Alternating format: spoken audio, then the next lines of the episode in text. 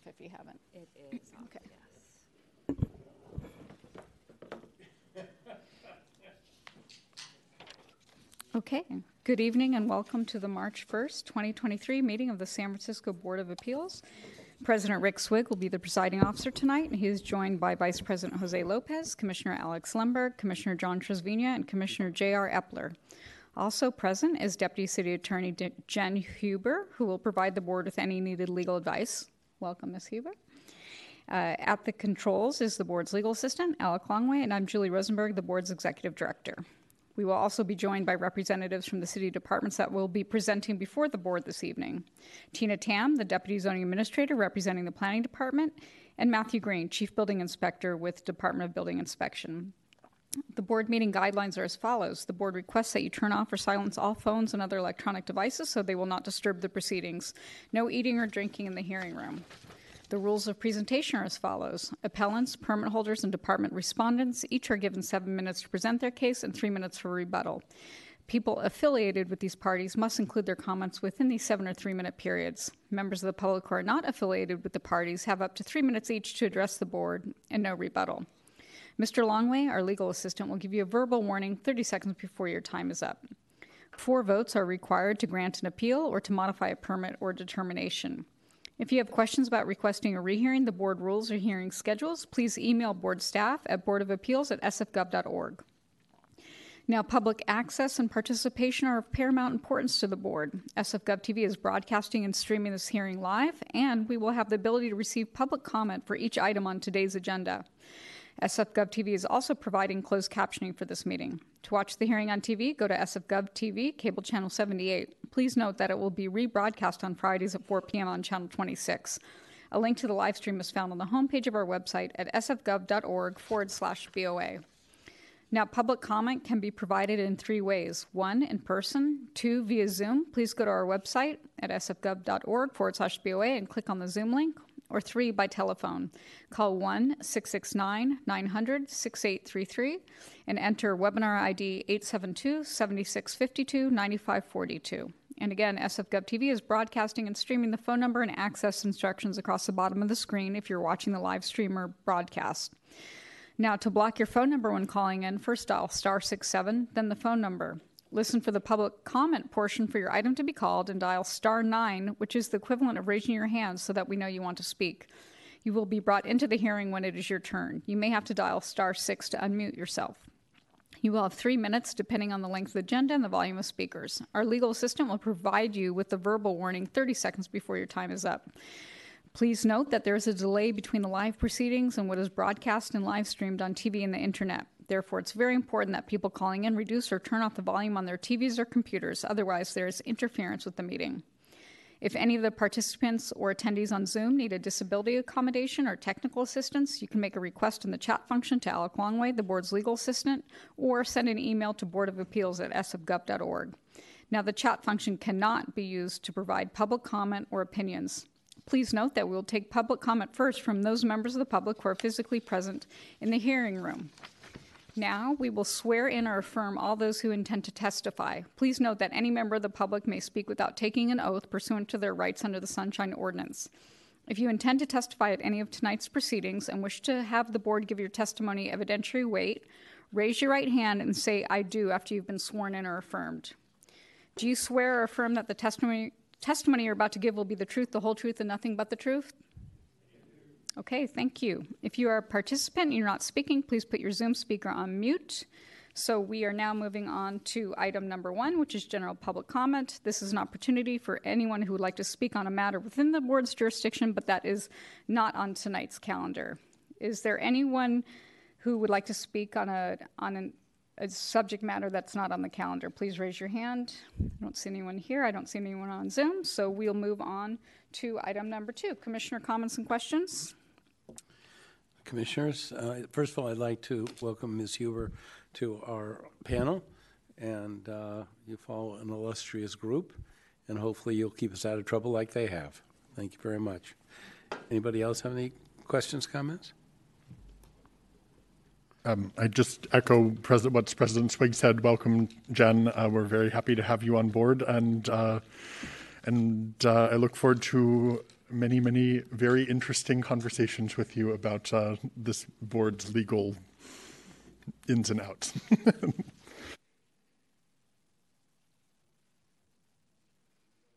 Yeah, I'd, I'd like to echo that that welcome. Uh, thank you so much for for your service and for uh, your transition to to the city and to the county, uh, and very look, much look forward to to working with you.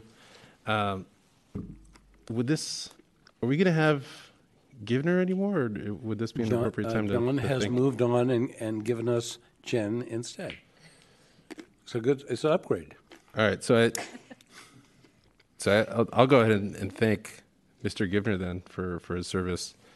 Uh, he's been just a tremendous asset uh, to to the board uh, during the time that he's worked with us, and I've uh, felt privileged to be able to sit next to him and, and pick his brain sometimes even you know in the middle of a meeting. Uh, so uh, just wanted to thank uh, him for for his great service to, to the city. Commissioner Trevino? Uh, Thank you, President Swig. I want to add my welcome to you and, and thanks to uh, Mr. Givner and the, and the others, members of your team, uh, and City Attorney Chiu's uh, team, who, who have very ably represented uh, th- this board in our, in our proceedings. I also want to uh, note, we have two very young people here uh, in, in the audience, and I think it's really, really important. One of the roles of this board is to make, have people have have city government and the work of the bureaucracies make sense to average people, young people, old people, homeowners, renters, uh, people who are desiring to keep a tree, people who are desiring to remove a tree, uh, and everything in between. And and I we cannot be successful in that role. Uh, without the able work of the city attorney's office, and I want to thank you for that. And I will, want to particularly welcome uh, the two young people who are here. Mr. Epler? Son. Thank you, Commissioner Trevino, for pointing that out. I have been amazed in my short time on the board of how much of our work is making sure that the community is heard, making sure that they um, have that last opportunity to be heard, and helping educate the community on the process and procedures of the city so that they can effectively advocate for their needs, even if we're not able to provide the outcome that they're seeking. And so I do hope that the young folks here today get a little uh, taste of how city government works. And of course, thank you for being here today. Um, I g- took a lot of mileage out of uh, out of uh, City Attorney Givner in the short time that he uh, that I've been on the board, and um, hopefully, uh, you know, you'll have an easier go of it with me. Thank you. Thank you all for the warm welcome. I'm happy to be here. Thank you. And I, I, I didn't say thank you to John Givner. He was uh, very good. He, he stepped in uh, when he was not supposed to and uh, has really provided a great service to us, and we deeply appreciate it. And one, one further thing, Jen, there's one, two, three, four, five lawyers, and then there's the outlier. So you're, you're surrounded. Or don't pick on me, guys. Okay. Okay, thank you. Is there any public comment on this item? Please raise your hand. I don't see any public comments, so we'll move on to item number three, the adoption of the minutes. Commissioners, before you for discussion and possible adoption are the minutes of the February 22nd, 2023 meeting. Do I have a motion? to I, I will move. I, I had a correction that I meant to email you, Julie, and I forgot. I'm sorry. Um, but uh, the correction, I, I, I moved to adopt the minutes with the singular edit of the spelling of the last name of the appellant in number five. Um, I know that we spelled it the way it was for Sabarwal, um, but he corrected it um, to S A B H A R W A L at some point during the hearing. So I, I assume it would stay the same in the appeal, but uh, as the, for the speaker list, I would fix the, the spelling of his name. Because we were going by the information he gave us. Right. No, and, and then he changed it. I, I, I definitely do think He, changed his name on the record at the hearing. yes. I will confirm that, and what do, you- what do you believe it should be spelled? S A B H A R W A L. S-A-B, not S-U-B. Correct. Okay. Um, I'm assuming that is the case, uh, and we will make that change. Thank you. Uh, and apart from that, uh, with that edit, I move to adopt the minutes. Okay, so we have, is there any public comment on that motion? Please raise your hand. Okay, uh, no public comment on the motion to adopt the minutes as amended. Uh, Vice President Lopez? Aye. Commissioner Trasviña? Aye. Commissioner Epler? Aye. President Swig? Aye. Okay, that motion carries five to zero, and the minutes are adopted as amended. So we're now moving on to item number, uh, let me see, we're moving on to item number, now I'm looking at the, the wrong, one moment, four. So this is appeal number 22-088, Terrence and Marlene Marseille versus Department of Building Inspection, Planning Department approval. Subject property, 285 Seacliff Avenue. Appealing the issuance on November 17, 2022 to Todd Berardi of an alteration permit, revision to permit number 2022-0127-6780. Add one third floor deck and one roof deck. This is permit number 2022-0524-4848. So we will hear from the appellants first. Good evening, President Swig, members of the board. Steve Williams representing uh, the appellants uh, Terrence and Marlene Marseille. Um, Terry and, and Marlene are actually going to start off the presentation tonight. Good evening, and thank you for hearing our case. Could we have the overhead, please? Overhead, please. Thank you. Um, the main reason we purchased our home uh, was the open area floor plan of the second story family room. It was the heart of our home, and it's where we spend the majority of our time. The second story bedroom, with its light and openness, was also perfect for our growing family. By the way, we are the direct neighbors to 285 Seacliff. The proposal uh, to build a recessed northern deck so close to our family room presents a complete invasion of our privacy and openness.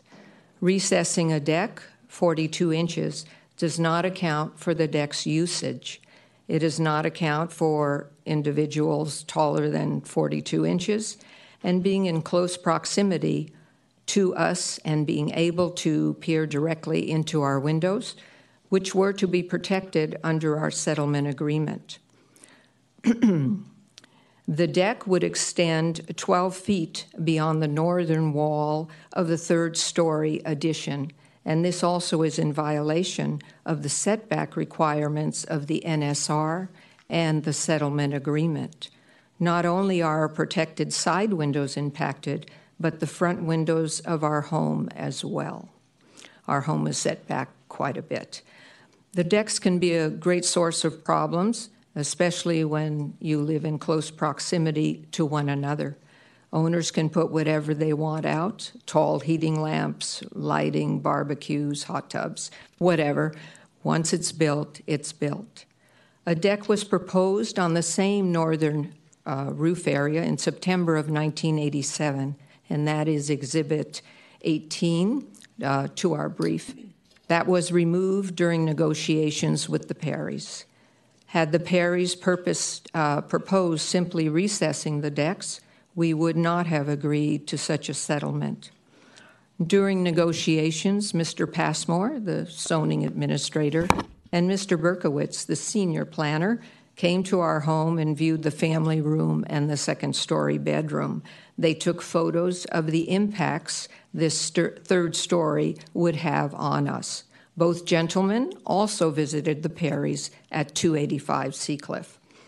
In the, in the settlement agreement and NSR, the Perrys agreed to several setbacks, removal of the northern roof deck, and an agreement to keep our family room windows clear of further obstruction, as well as keeping four of our west side windows in the bedroom com- completely clear.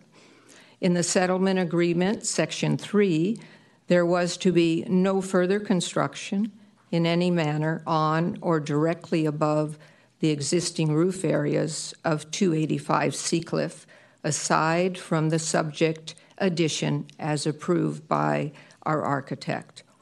We believe this made it clear that nothing is to be done to the existing roof areas that might obstruct our windows and our privacy.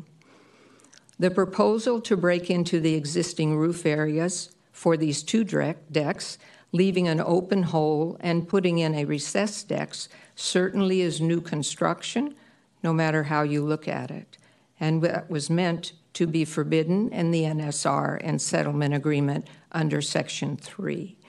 It was not part of the original approved plans, nor was it submitted with the third story addition. Outside of the third story addition, the remaining roof areas were to be remain were to remain as is. Thank you very much.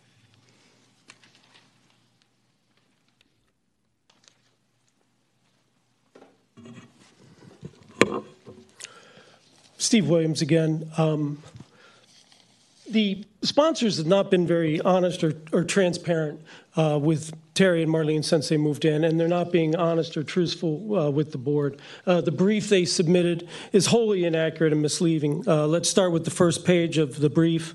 Um, they start the narrative with a description of a September meeting with Terry and Marlene where they claim to have presented uh, the plans of the recess deck, those same plans that are before the board tonight. That is completely false. Uh, the, and the statements that they attribute uh, to Terry and Marlene uh, at the meeting are also false. The fact is, the permit holders applied over the counter for a revision permit in May of last year to add three roof decks to this project. Those decks were to be built directly on the roof surfaces, even though they had a copy of the deed restriction. Uh, if you look at Exhibit 5 of our brief, that's the application summary for the decks. It dates uh, in May of last year. Exhibit 6 are the plans uh, that were actually submitted, and those were also the plans uh, that were taken to that meeting in September. Um, and by the way, those plans had already been rejected by planning by that time. If you look at the planner's handwritten notes on Exhibit 5, you'll see that. And so um, they claimed have presented these in the meeting. Those plans weren't even created yet. Those plans were created after the meeting uh, on September 19th. So uh, these plans were never shared with Marlene uh, at any time, never, never submitted. Um, they were submitted, the permit was issued, and the appeal was filed. That's when they saw the plans. There was zero outreach throughout this entire thing. So just as they're playing fast and loose with the facts, they're also playing fast and loose with the applicable law. Uh, they cite a case, Boxer versus uh, the city of Beverly Hills. That's an inverse condemnation case having to do with uh, the planting of trees. Uh, they also cite uh, for the interpretation of the deed restriction White v. Dorfman, but they only provide a, a partial quote. Uh, the quote they provide states the general rule uh, that restrictive covenants are to be uh, construed against uh, the person seeking to enforce them. Let me give you the full quote. Can I have the overhead, please? And I brought copies of the of the case if anyone on the board wants them. Um, so the rest of the quote reads It's also true that the intent of the parties and the object of the deed of the restriction should govern, given the instrument a just and fair interpretation. The intention of the parties is to be determined from the document as a whole, and if possible, to still try to give effect to every part of it. And that's exactly, if you read my brief, that's exactly what we're asking for tonight, is that you read the three documents as a whole and that they be enforced in a way that makes sense. Uh, this interpretation of the documents doesn't make sense. Thank you. That's time. Thank you. Thank you. We have a question from Commissioner Lemberg. Uh, I have a couple of questions. First, uh, for the appellants, uh, as, as, you may have noticed, I'm I'm the uh, the spelling enforcer. Um, I noticed your last name was spelled in two different ways in the brief, so I want to get confirmation as to the correct spelling of your last name. Um, and it's uh, M A R S E I L L E. Thank you. Okay. Um, my other questions are actually for Ms. Huber and not for the appellants. Last week, I asked a similar but distinct question uh, regarding uh, to Mr. Givner regarding whether we were allowed to uh, to uh, consider um, uh, what were they called the uh, CC&Rs for HOAs. the question this week is similar but distinct in that are we allowed to consider a recorded notice of special restriction uh, and if so, or, or if not, how does the appellant's notification to the planning department of the uh, issuance of this notice of special restriction affect the analysis on that point?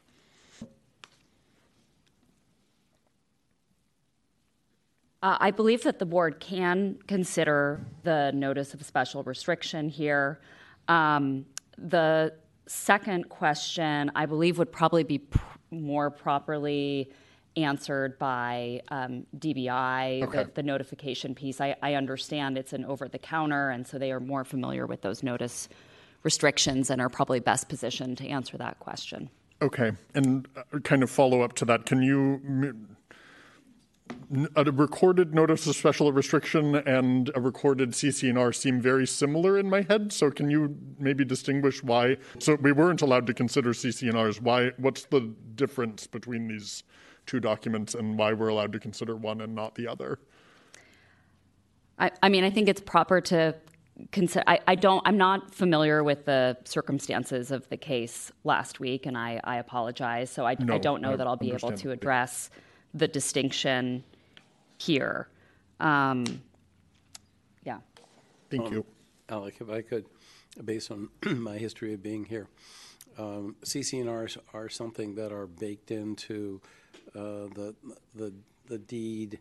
um, And it's just, it comes from a different direction, where an NSR, you, we, this body, um, could condition the issuance of a permit with a permanent NSR. So w- w- we, Okay. we are, That we makes have the ability to invoke or requ- require or whatever an NSR. This body would never uh, invoke a CC&R, for Okay. example. So if I could just get to that point. That, that makes sense. Thank you, Rick. Do you have any further questions for Mr. Williams? No. Okay. Thank you. Commissioner Trevino has a question?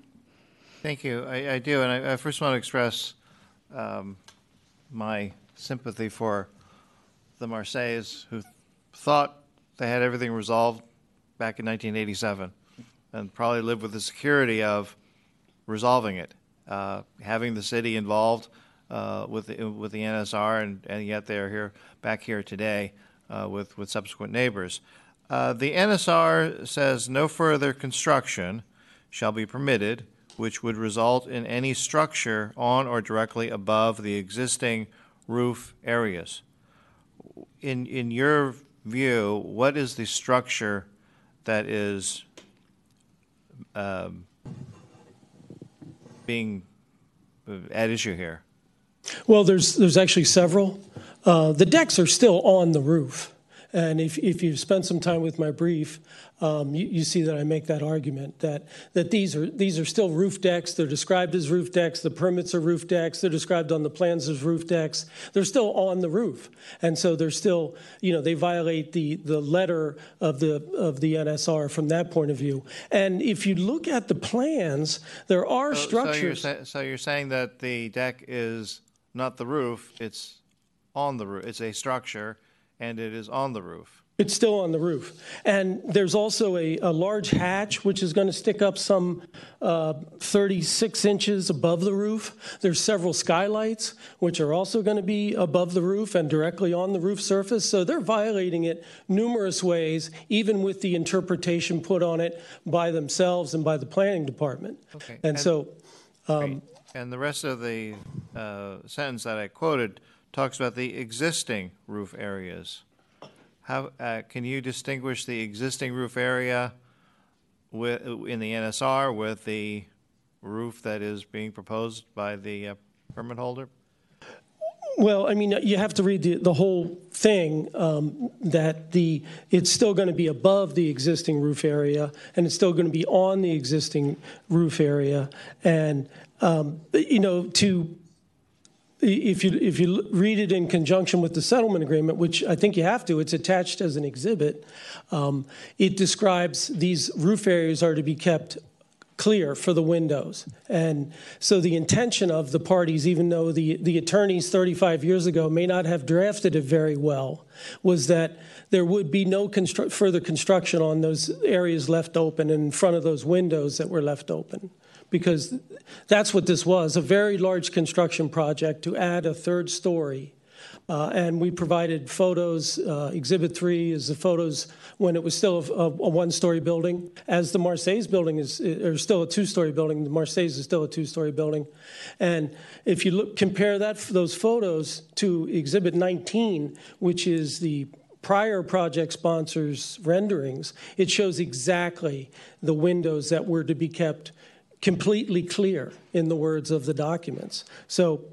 Um, to me, the interpretation that's being used here to dig sort of hot tubs, um, why you know, take it to its next level, to its absurdity. You could put a whole new floor on, couldn't you? I mean, you could just, just take it down a couple inches and build a whole new third floor and block every single one of their windows.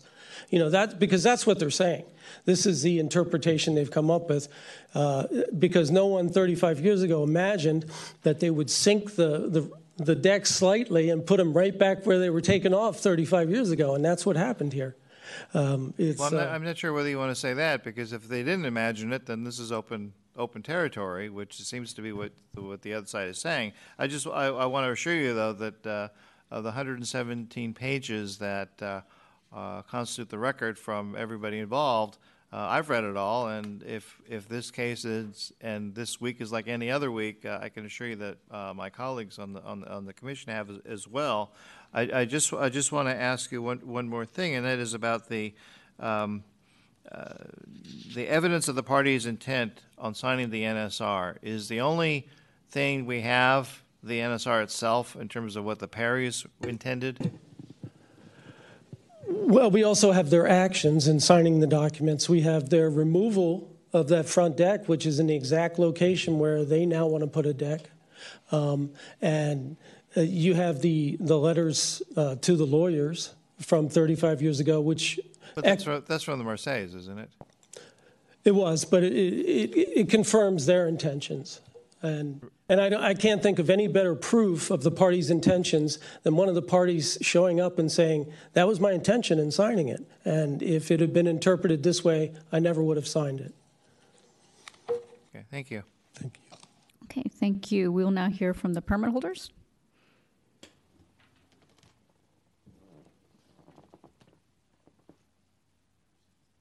Welcome, you have seven minutes. Okay, thanks.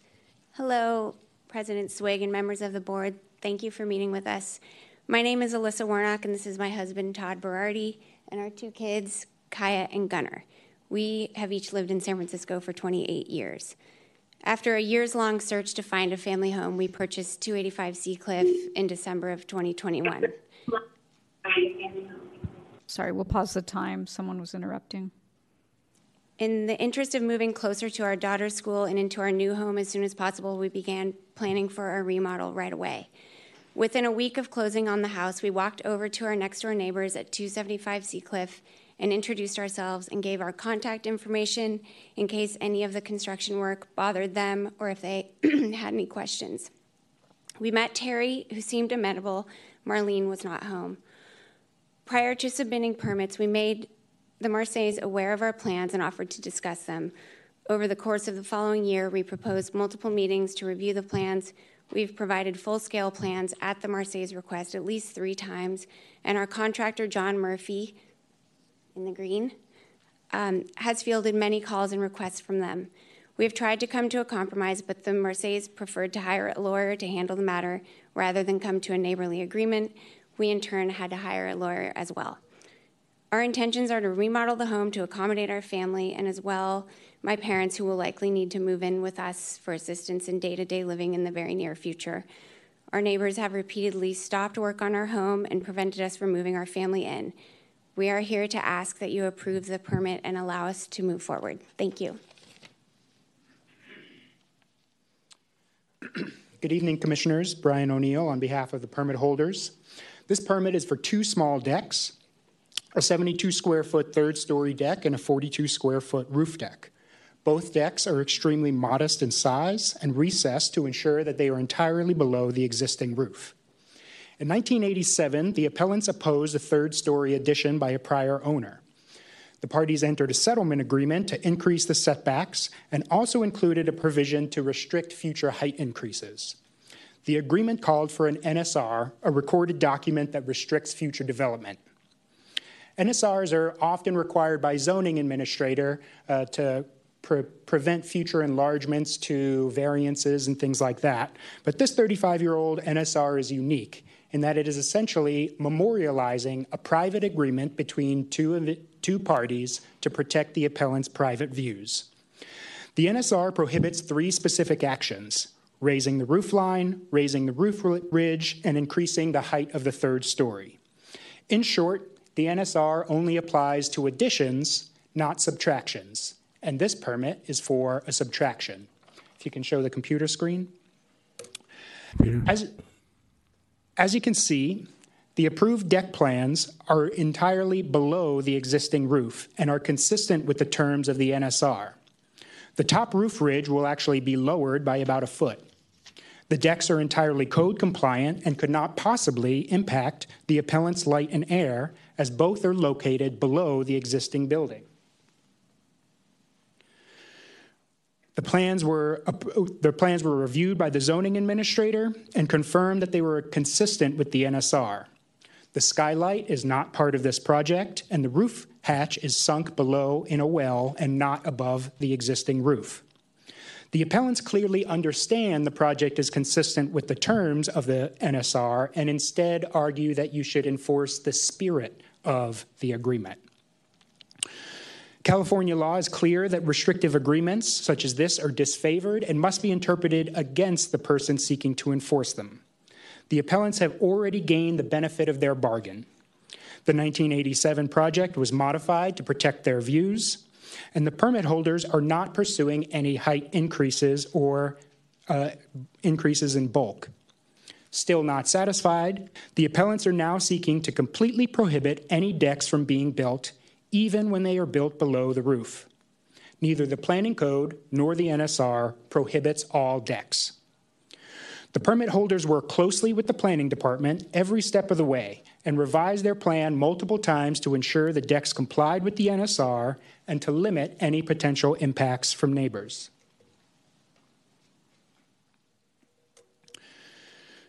Both decks are modest in size, and the approved third floor deck is over 20 feet away from the appellant's building. The photo they showed had some scaffolding that's not part of this project, that's from an ongoing construction project. There's no way that this will impact their views. The roof deck is 20 feet away from their building and over 50 feet away from the appellant's own roof deck. The accusations of a lack of outreach are also simply inaccurate. Here's an email confirming that Alyssa and Todd reached out in December 2021, right after they bought their home and informed them of their remodel plans. This is an email from June 2022 asking to meet once they heard the appellants had issue with their deck plans. Here's an email from August 22, 2022, sending them a copy of the plans and asking again to meet. This is an email from September asking if there was any room for a compromise. And this was all before the permit was issued. Todd and Alyssa have continued to try to reach an agreement with the appellants after the appeal, extending their briefing deadline and continuing the hearing multiple times. Unfortunately, all of those discussions were unsuccessful. And these are just the communications related to the roof deck. They've also repeatedly uh, reached out to their neighbors regarding the ongoing construction, ensuring that everything is, uh, is lessens the impact to their neighbors. Alyssa and Todd have designed the decks to be consistent with the NSR and to be entirely below the existing roof to preserve the appellant's views. They simply want to move on with the project so they can move in with their family. We therefore respectfully request that the board deny the appeal and uphold the permit. Thank you. Thank you. We have a question from Commissioner Lundberg. Thank you for your testimony, and I, I and I, I, do, you know, it's hard not to see both sides in, in this matter, and uh, what I'm struggling with really is just the plain language in the NSR itself, which I believe is uncontested that it, it applies to this project We've been advised by the city attorney that we're allowed to consider the terms of the NSR, and I'm just going to read straight from it. Uh, the restriction and condition of which notice is hereby given that upon completion of the construction of the permit in 1987, no further construction shall be permitted which would result in any structure on or directly above the existing roof areas as, as shown on Exhibit 1. The, the um, exhibits are very similar to what we were just shown. I don't think the uh, plans have changed a lot since 1987. Um, and I am just kind of stuck on the fact that no further construction shall be permitted resulting in any structure um, directly above. And I, and I just can't see how constructing a roof deck, which necessarily involves, you know, guardrails and things that stick up above the, the level of the roof, is not in violation of this NSR. So I think the key there is on the existing roof area. And Right. so this project, as part of this project, it lowers the existing roof. So the existing roof is no longer there. It's lowering the roof. And so the, the intent of the agreement is to prevent structures being built on top of the existing roof areas that would be in view of the appellants.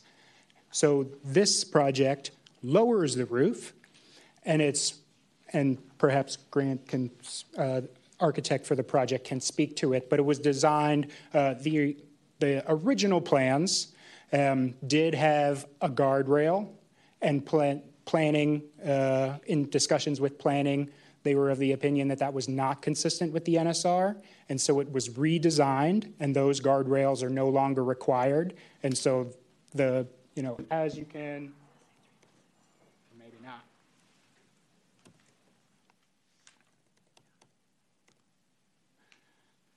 So that, that plan right there, you can see the sort of outline of where the existing roof area is. Everything as part of this project is going to be below that existing roof area. And so there are no guardrails that are required. What do you mean below? I, I, I guess I'm not envisioning this very well, but what do you mean by below the? Maybe this one will show it. Can you show the um, Overhead, please. the overhead? You need to zoom out a bit.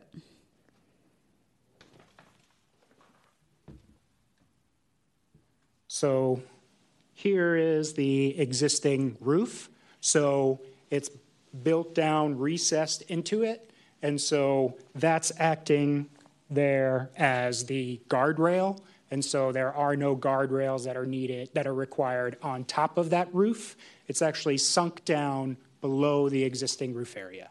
So maybe I'm missing something. Was there a like an entire room that was removed that is now being where this uh, roof deck is proposed to be built? I believe that um, maybe, Grant, you want to talk about the design?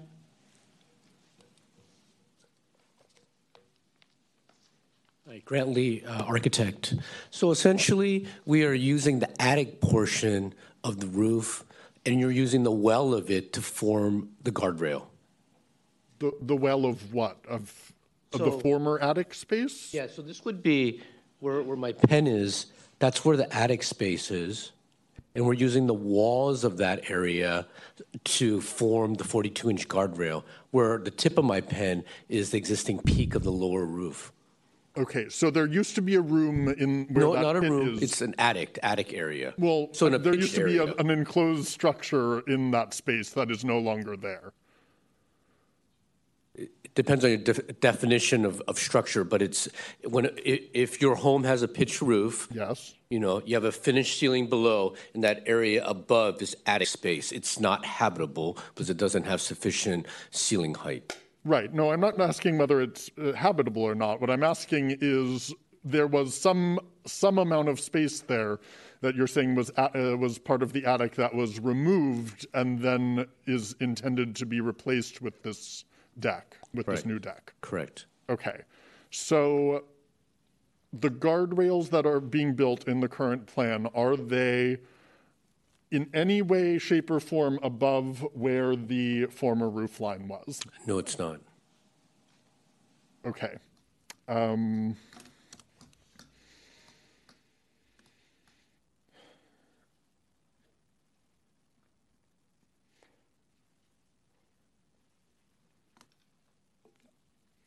How does the photo that the appellant showed us with the construction immediately outside of their their window, how does that play into this? Is that the same area that's being constructed or is that different or what can they, they quite clearly showed us a picture where there was a deck being constructed right outside of their window. What what what is that if not this? There, and if we can, I mean, so there's a current remodel project going on, including replacing all of the windows. So that's scaffolding from the ongoing remodel project. The decks are not being constructed yet because they don't have their permits for the deck. Okay, so the, the photograph that we saw is is completely unrelated to the deck that we're talking Right, about. that's- and that's construct- uh, uh, That's construction that's going on for a remodel permit that has Okay. already been issued. Okay, so that was a little bit misleading then. Um, so, yeah, can I, can I ca- clarify that? If we can put on the overhead, just for clarification's sake, to make sure we're not misleading anybody. Their, their window is uh, probably approximately right here. And uh, the construction worker was over this ridge area where we're proposing our roof. So when we, when we create our, our, our recessed roof deck, it would become lower. So they're standing on that peak right now. That wouldn't be the condition when it's built. That would not be the condition. okay. I think that makes sense. Um, and just to clarify too, it, it does look from different views of the property that there's kind of two levels of roof. There's one with a third, uh, I, I'm assuming third story, and then there's part of the roof on a different section of the house that's only on top of two stories. This is on the three story portion or the two story portion? So the, let me see here. The, the, the roof that we just talked about is the lower roof, and that's uh, on the third floor. That was the 72 square foot one. And then we have at the upper highest roof, that was the 42 square foot roof, uh, roof deck. Okay, so there's there's actually two. Okay. Um, okay, I'll pass to Commissioner. Oh, uh, I'll I'll pass for now. I might have more questions in rebuttal. Thank you. Commissioner Trasviña? Thank you. And if I can understand, I'm going to ask you some questions about the proposed deck. Uh, You, you, you are lowering the, you, you, you are creating a deck three and a half feet below the current roof line. Is that accurate? Correct. Yeah. And as it relates to the appellant's uh, property and, and their, I guess, their family room, can people who are taller than three and a half feet uh, see into their um, property? If they're on, the- if they're on the new deck? I mean, it's, it's for, the, the, the three and a half feet is guardrail height. So, you, you know, depending on how much taller you are, you, you'd be above that line, that datum line. Right, and, and people who are on that deck, albeit three and a half feet below the current roof line, can see into the neighbor's property, correct? There's the possibility for that. Well, there's a likelihood of that, right? It's, I believe it's, the edge of the roof deck is approximately 20 feet away from Okay. their building. Okay, so that, that helps. Um,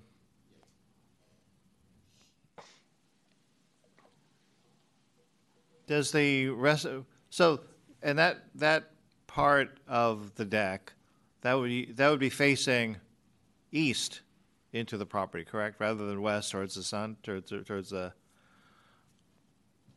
ocean? This is east, so that's looking towards Golden Gate Bridge. I'm trying, I'm Ask- trying to get a that sense again? as to, so you want, you, want- obviously, it's a beautiful neighborhood, beautiful properties, you want to, you want to have a deck, they already have a deck, as I understand it. The purpose of, uh, the purpose of the deck for your clients is to be up high and to be able to look out, presumably towards the bay and towards the ocean, rather than towards the neighbor's property, correct? Correct. So is there, um, what would be the, and, and you've recognized that people who are up on that deck, that future deck, would be able to see into the property and into the family room, et cetera, of, of, of the neighbors. Would, correct? 20 feet away, but they can see in. Y- yes, I mean, they would be able to see back, I think. Um, yeah, it's set back, you know, more than 15 feet from the property line, and then there, there's a setback five feet. Um, so that's, you know, I, normally a deck is required to be five feet away from the property line, so this is three times the, the normal planning department requirement. Okay, if, if you know, and you may or may not, ha- may or may not have any reason to know, perhaps your clients know, what would the, uh, what, what view does the Marseille's window have that the deck would interfere with? Well, the, the deck itself would not interfere because it's, it's built below the deck line, so it's actually, it's slightly reducing uh, the impact to their views. The only impact to their view is if somebody would be standing there, then you, there would be a silhouette of a person. But the, the deck itself is actually going to slightly improve their view. That's correct. Okay. And would there be any um, uh, problem on your client's part to have uh, that part of the deck um, be constructed of materials that would provide some privacy to the neighbors? I mean, I don't want to. Good evening, Commissioners. Ryan, Ryan Patterson for the permit holders. I just want to jump in and add, because I'm sitting closer to the homeowners, uh, they clarified that there is no view from the neighbor's window in that direction. They're not seeing the Golden Gate, et cetera. Uh, From the proposed deck, they would be looking that way to the Golden Gate. No reason for them to turn around and look in the neighbor's home. But for the question of screening, um, I think that's something we could discuss. I'm guessing the appellants don't want additional height added to the deck, but you know, if privacy really is their concern, then we could discuss that. That would mean adding some kind of uh, frosted glass or plants or something to provide privacy. But again, that's a room that I understand is already visible from the street, so I don't think there's any real additional uh, visibility that's created by this. Okay, well, I I appreciate your, your clarifying that. Thank you. Thank you. Thank you. You can be seated. We will now hear from the Planning Department.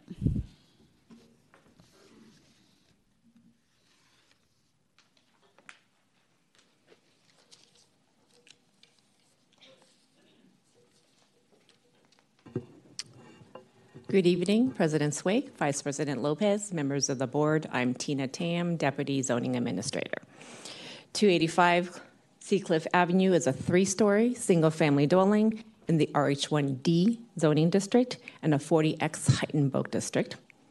Constructed in 1948 and located within the eligible Sea Cliff Historic District, the property is a known historic resource.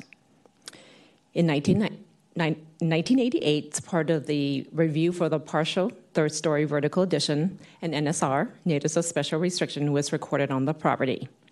This NSR essentially limit any future change that would result in raising the height of the existing building. And as, as you heard, and I'm going to go ahead and restate the NSR. Um, quote, no further construction shall be permitted which would result in any structure on or directly above the existing roof areas. Here's a bird's eye view of the subject property. Overhead, please. It is um, located on the southeast corner of Seacliff Avenue, um, and the appellant's is the property to the east at 275 Seacliff. The appellants are the Mar- Mar- Marseilles, and they reside um, at 275. And they believe the proposed deck will change the existing roof areas and violate the NSR. Here's another photo of the subject property taken from the front. The property to the right is the subject property, and the property to the left is the appellant's. Here's another photograph of the, of the subject property just around the corner on the other side of Seacliff Avenue. As you heard from the appellant, the, the, the representatives, um, the Marseilles did withdraw their DR request for the vertical addition back in 1988 on the condition that the um, NSR be recorded.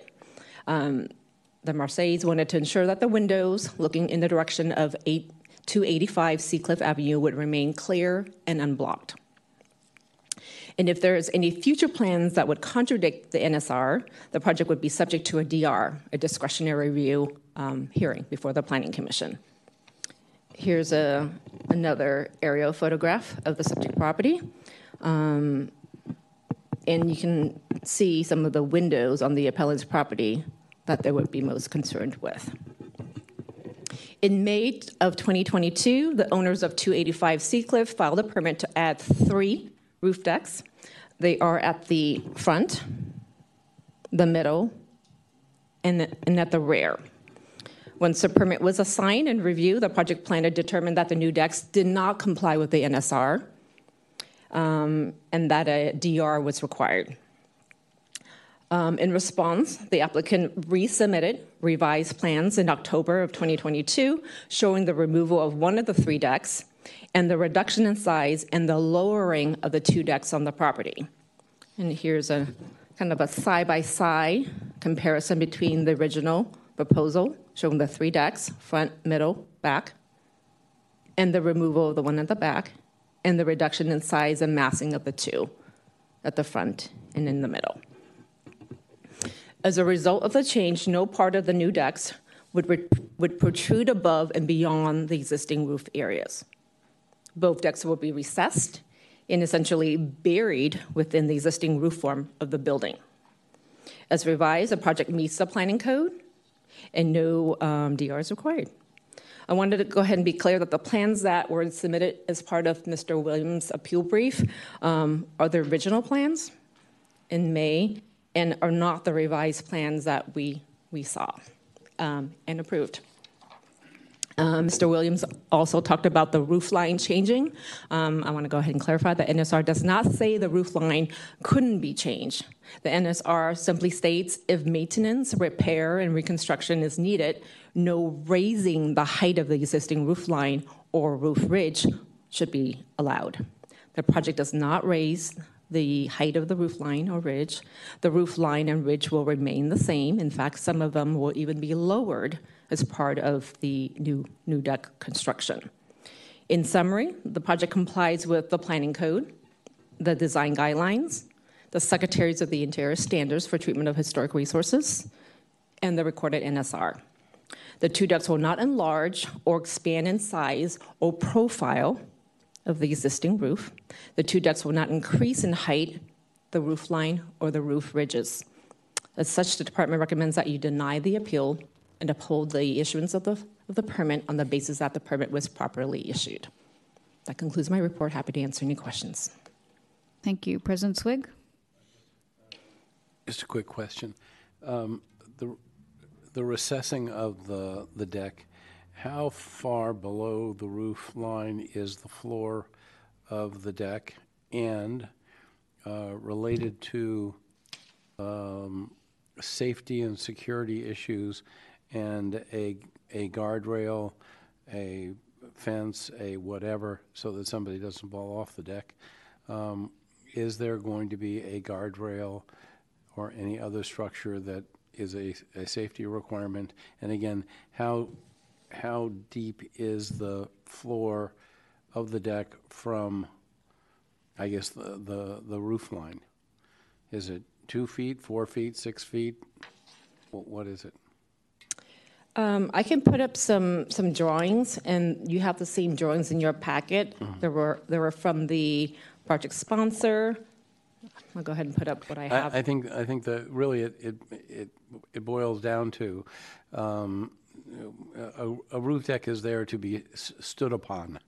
Um, and, and therefore, if a, especially looking at these two lovely children here that are, that are with us tonight, if those two lovely children, uh, walk out on that deck, uh, where are they juxtaposed to the edge of that, of that deck? And what is the, what is the, the safety protection f- for those children or anybody else? Um, I'm going to go ahead and put up a, an elevation.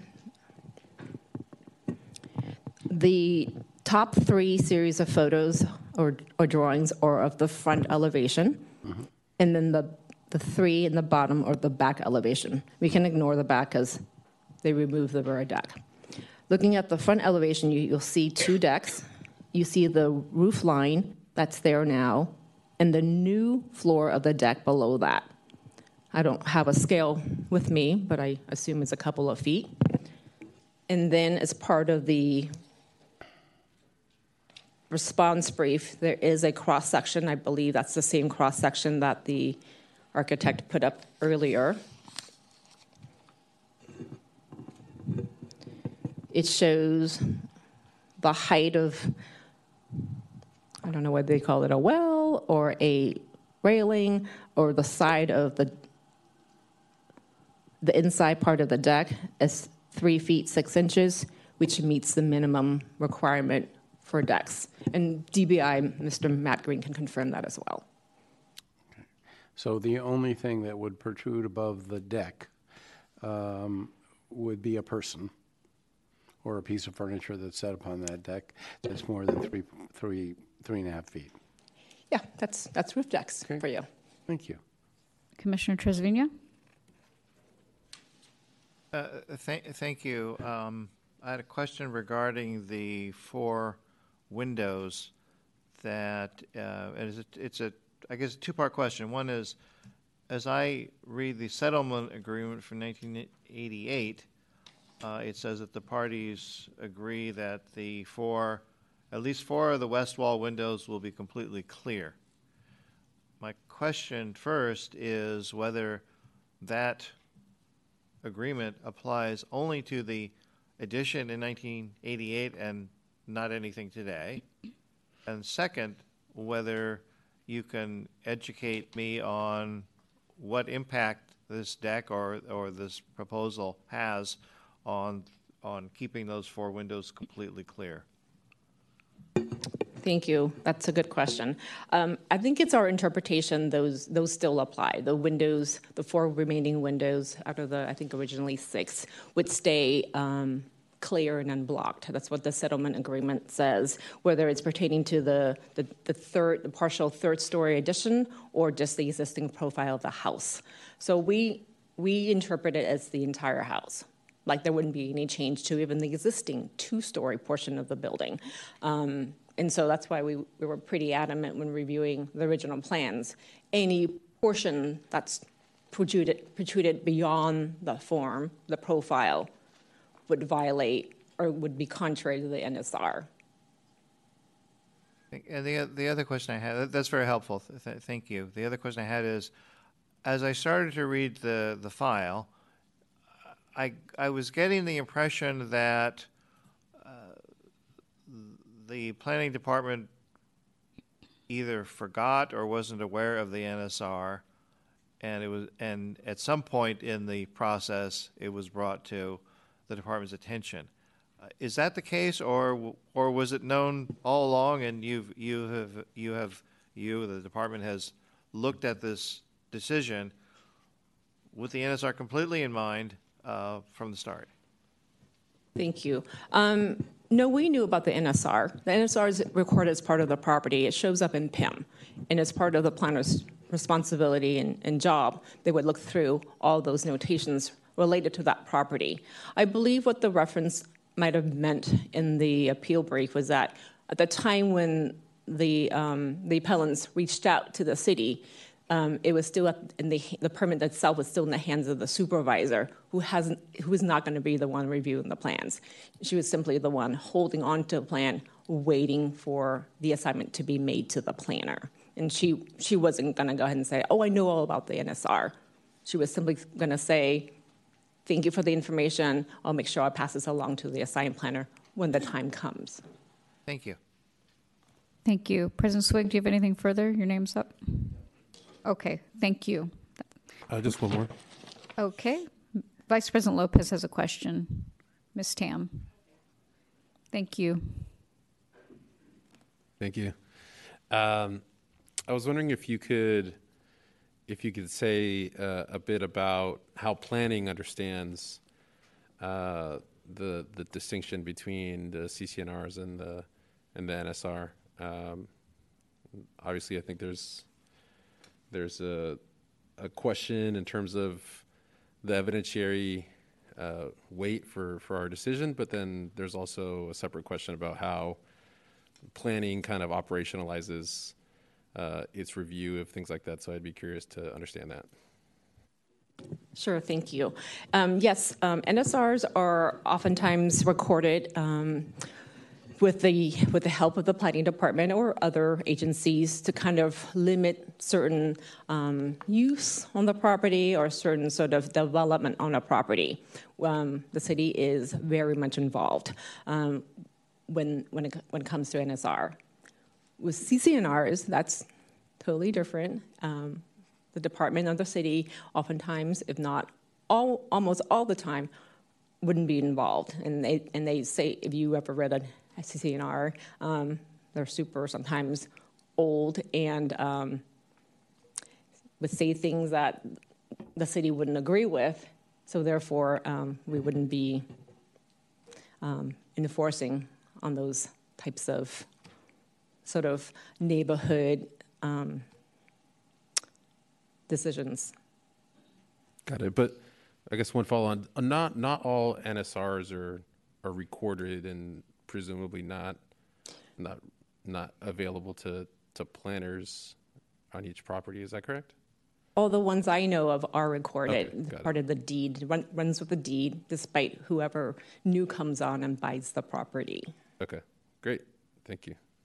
Okay, thank you. We will now hear from the Department of Building Inspection.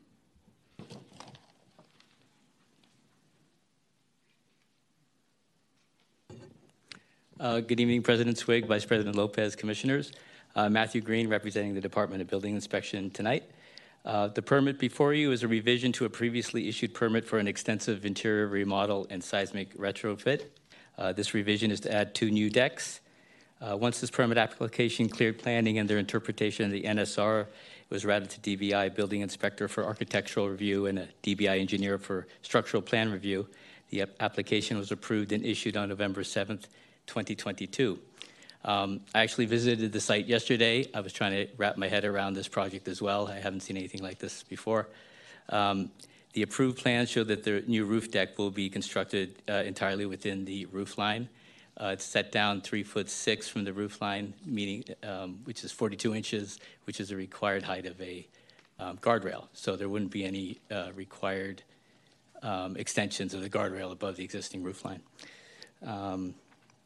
As of yesterday, none of this work under the revision has commenced. Uh, There is extensive work going on under the previous permit. Um, Based on the planning department's interpretation of the NSR, DBI believes that this permit was approved properly and complies with the building code. As such, DBI recommends that the appeal be denied and the permit upheld. Um, I'm available for any questions you may have. Thank you. I don't see any questions. So we'll move on to public comment. Is there anyone here to provide public comment? Please raise your hand. Three minutes, yes. Uh, I don't see any hands raised. Nobody here, so we'll move on to rebuttal. Mr. Williams, you have three minutes.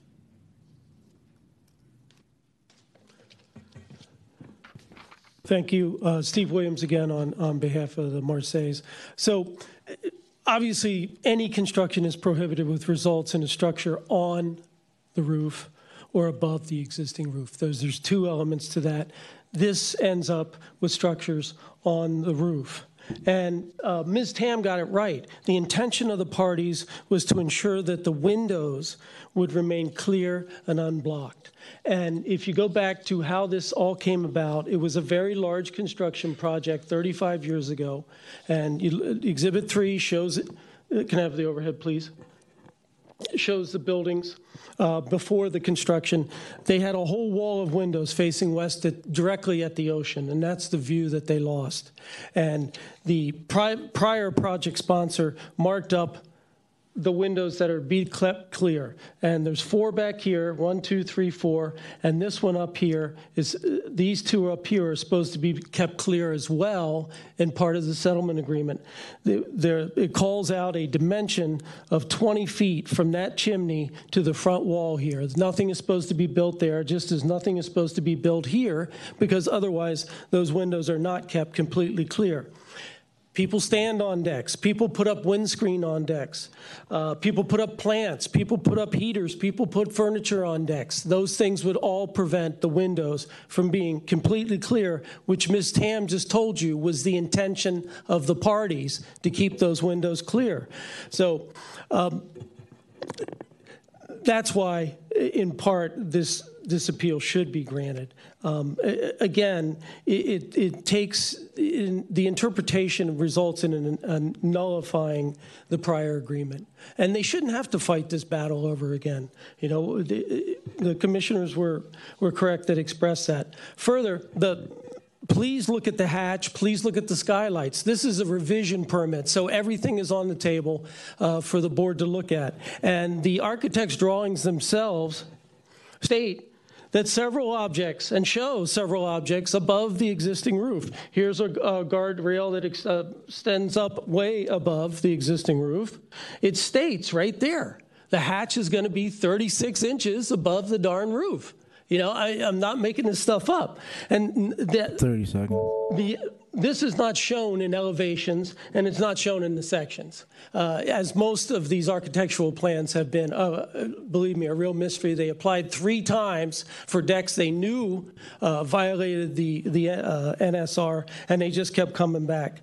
And so, you know, it- the letter and the spirit and the purpose is being violated. Finally, there was no deception here. This was a mock up of the deck put up by the project sponsors. That's why we showed it.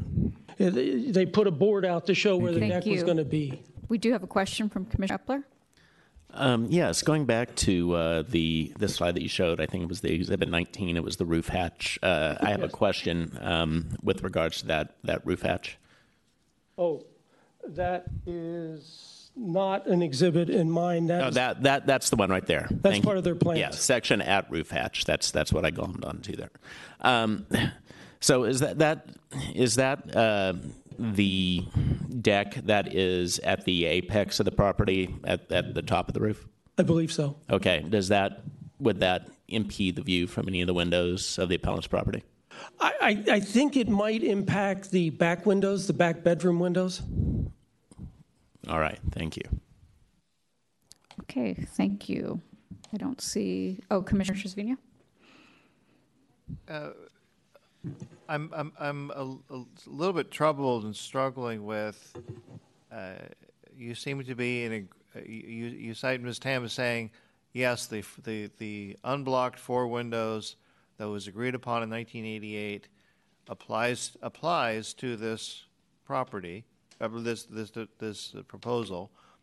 And at least as I understand her, uh, Ms. Tam is saying on behalf of the department that those windows are still unobstructed, and you're saying that they are they are obstructed. What are they obstructed by? Think of the activities that go on on decks. Okay. I mean, that's what they're obstructed by. And there they are. They're, oh, if you want privacy, we'll put up a big windscreen. I mean, you know, that will completely block the view of the ocean that these folks still have. And that they were guaranteed to keep uh, with the bargain struck by the former zoning administrator 35 years ago. Uh, he's the one that bargained this thing, and uh, you know that's that's what we're looking at is is the all the activities that go on a deck uh, is what the obstructions are going to be, and you know no one can and, deny and, that. and where and where where where should I find the support for the proposition that activities on the roof are included in construction? Well, again, these decks are on the roof. These are roof decks. They may be sunken down, they're still roof decks. And so if you go back to the language of, the- of the NSR, it's two-part, either on or over, and these are on. Um, Plus, if, once you read in the settlement agreement, you know, that should be the end of it, because those windows will not be clear of the activities that go on. Uh, That was the intention of the parties. Right. So so we should be reading the 1988 agreement as equating activities with structures and construction. Well, it, I'm not necessarily saying that you have to equivalate those things, but you have to, you know, live in the real world. Uh, if, a, if a deck goes up there, there's certainly going to be obstructions. There's certainly going to be activities that are going to uh, block those windows that were supposed to remain completely clear in the language of the agreement. Uh, It's not, and if I could just ask, it would it would not be your client's position that any privacy uh, additions would would help. That would completely block the view. So, I mean, you- so you so so that sounds like that's That's, that's, that's the problem. I, I, I suppose what, uh, if, if it, if they are going to be passed, I, I suppose what we'd want is something prohibiting windscreens, plants, heaters, you know, tall objects that might be erected on a deck, uh, which will completely obliterate the view from those windows. Well, uh, my interest is not in the, not in the view, it's in the privacy to the, to, to you- the, the neighbors. They've shown, they've shown that p- the picture, uh, would appear that anybody standing there could look right into the, to, to the computer room or the, the family room of, of, of your clients. That's absolutely correct. And, but it's also, it's, it sounds like you're, you don't, you don't have anything that would, uh, you don't have any suggestion that would ameliorate that problem. That's why there were supposed to be no decks there. Okay, thank you. Okay. Thank you. Thank you. We will now hear from the permit holder.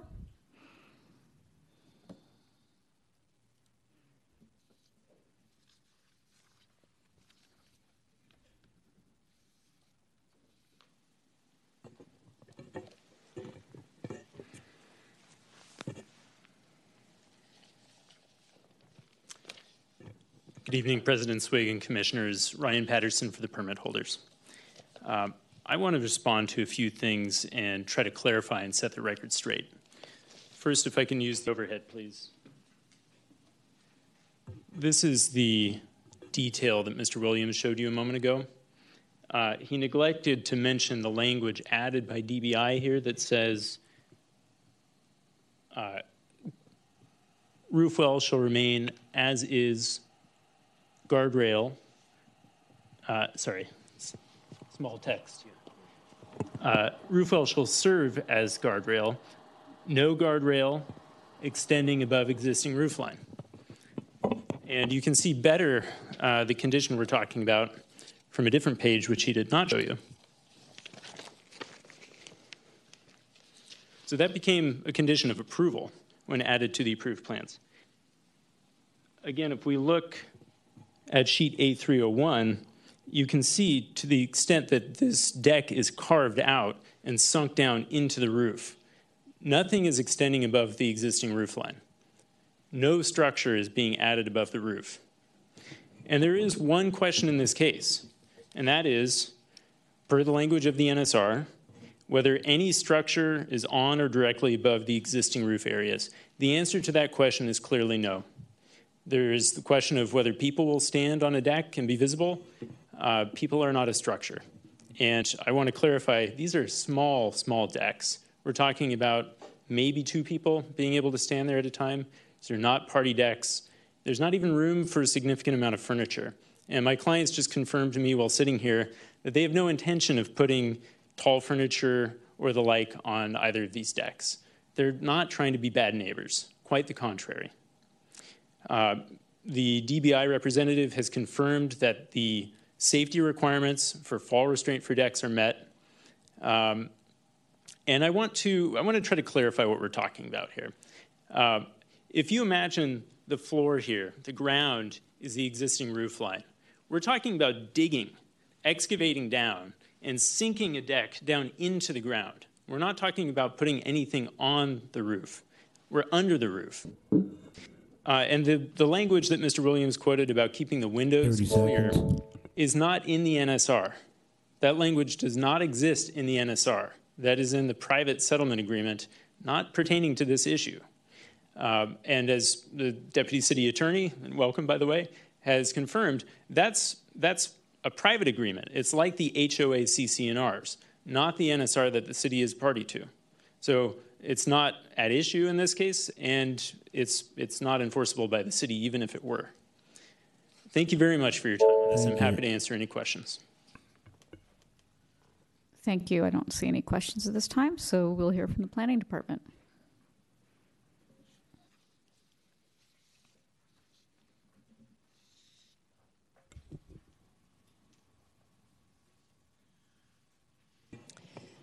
Tina Tam for the Planning Department again. I don't have much to add except um, wanted just to mention if if there if there are any windscreen proposed for the deck, more than likely it would protrude beyond the, the roof areas, and it would be contradictory to the recorded NSR, and a DR would be required unless the, the parties, both parties, do agree in writing to modify the language in the NSR. So just wanted to kind of put that out there. We have a question from Commissioner Eppler. Um, can you confirm that the handwritten comments on the plans regarding the the railing not to extend beyond the existing roof line are um, from the city and now enforceable parts of the plan, or is that a DBI question? Um, I was reviewing the plans with Mr. Greene, and we, we acknowledge that that notation is included in the in the plan set. Okay, and thus is as is is enforceable as you know will be part of the overall process of. I'll ask Mr. Greene when he comes up. Thank you. Thank you. We'll now hear from DBI.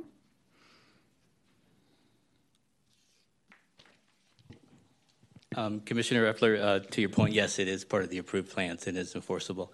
And, and I would add that this, the reason they're using this roof hatch is they asked for a local equivalency so they wouldn't have to put a penthouse above, above the roof. Um, and one point there, it says it's not to exceed 36 inches above the floor of the um, roof deck. So that, that will be below the 42 inches of the existing roof, roof line.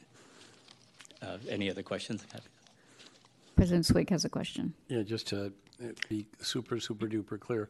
So, so if we were to deny the appeal and, uh, and those decks uh, were built and uh, the appellant found, uh, sorry, and the um, uh, project sponsor, the permit holder, um, in real life, having, I asked this question having grown up three blocks away from the, the, from the site and then gone back to live there as an adult for another 20 years, 15 years. So I know the area well.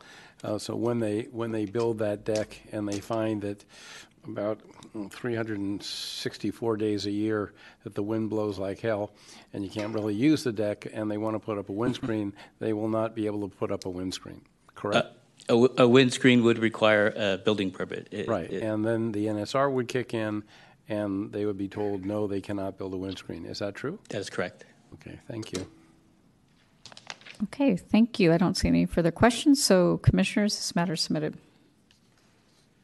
Commissioners, Commissioner Lopez, any questions, comments? Uh, yeah, I'll go. Uh, I think from from where I'm sitting, this looks like a creative uh, the NSR, but not a violation of the NSR. Um, you know, I think the way that the NSR was drafted, it uh, it's it's really focused on the profile of the building and the structure. It's not uh, a prohibition on on you know absolute you know height of of any activities or uh, you know yeah, it, it's it's just. I agree with with the permit holder's interpretation of of of the NSR and and and the the project being uh, within those requirements. Um, so yeah, like I- think the the comments from from Mr. Greene are are telling that you know he hasn't seen anything like it, and and I, I think it's a creative solution. Uh, we've seen that with you know other types of construction, like the Camelback houses of New Orleans, and and it looks like we're seeing some some innovation with uh, with respect to these requirements in this case. So I'm I'm inclined to deny the the, the appeal. Mr. Trasviña? Uh, thank, thank you, President Swig. Uh, I'm per- very much persuaded by the department's handling of this matter and dealing with a lot of difficult issues that go back a long way, uh, interpretations and analysis. It, it didn't necessarily come through in the original in the original reading of the materials. Uh, the extent of the work that planning and DBI had done on this. Uh, I think the presentations tonight, as well as hearing from from the, from the two parties, uh, persuades me that uh, this is not a violation of the 1998 agreement, and the appeal should be denied. Uh, I, I tend to agree with my fellow commissioners. I, I, I based on just the, the written materials that were submitted, um, I had a hard time seeing my way around uh, how this was permissible, but that was because I didn't have a very clear understanding of what was actually being proposed, and I'm not a master plan reader by any uh, by any means. So uh, once it was shown to me what was actually being done, uh, I, I tend to agree with Vice President Lopez's um, characterization of the solution as creative. I think it is a creative solution.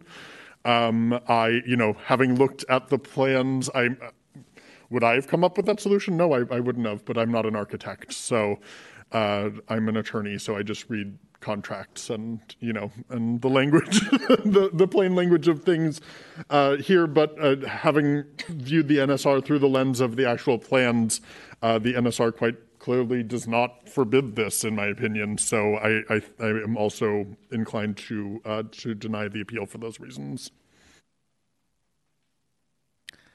Thank you. Yes, I, I, I agree with my fellow commissioners. Um, I, the, the NSR was designed to, it, it's massing base. It was designed to prevent the building envelope to from increasing, and the building envelope is in fact decreasing in, in certain ways. And while that may occasionally involve there being one person, two person, several people. I think that front deck can hold more than just a couple of people, but several people out on that front deck, and that may be, you know, perpendicular to the line of view of a window that is uh, directly there, and that may be be disturbing to to the appellants. That's not what the NSR was was intended to regulate, in my opinion. And so, um, in the in the um, spirit of, of moving us forward, I will move that we deny the appeal and uphold the issuance on the permit on the basis that the permit was properly issued.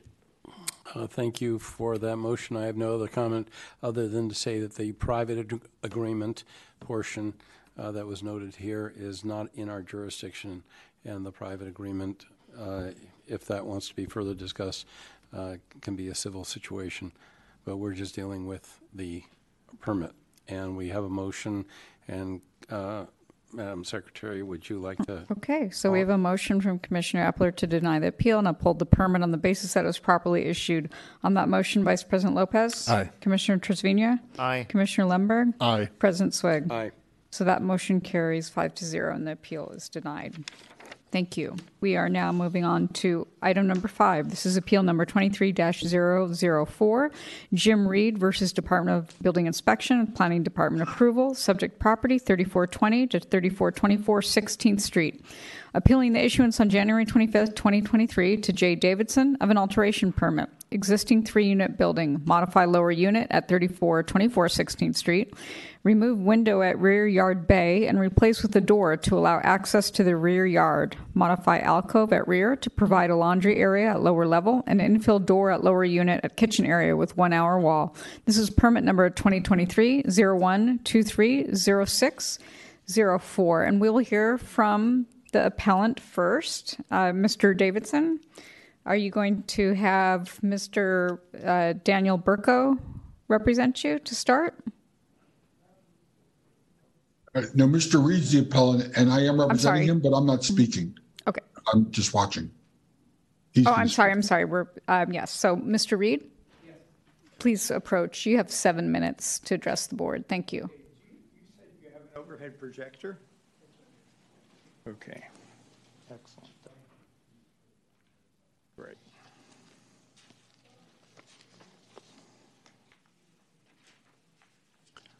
Uh, First of all, I'd like to thank your staff, Alex and Julie. They were fabulous. I'm so grateful for how much they helped me. Uh,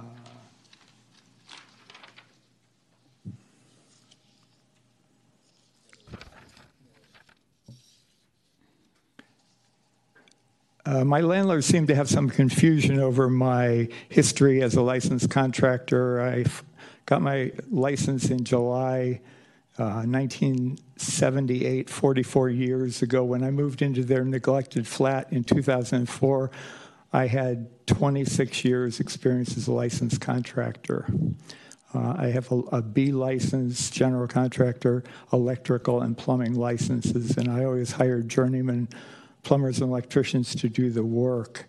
Uh, on my first night in the flat in 2004, I slept in the formal dining room off of the kitchen at the back of the flat. Mr. O'Neill says that it's a living room. Not true. It's a lovely old dining room with plate rail and lots of painted wood paneling, which a carpenter like myself loves. Uh, I've it's been my room bedroom for all this time. My landlord's replaced a window in that room before I moved in without benefit of uh, planning, approval, or permits.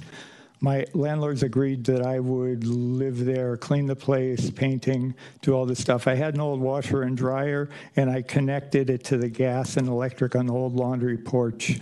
All three units had the benefit of that. Susan has a laundry porch zone. As a licensed contractor, I inform my customers yes, you need to get a permit. As the property owner, it's your responsibility, but I can get it for you.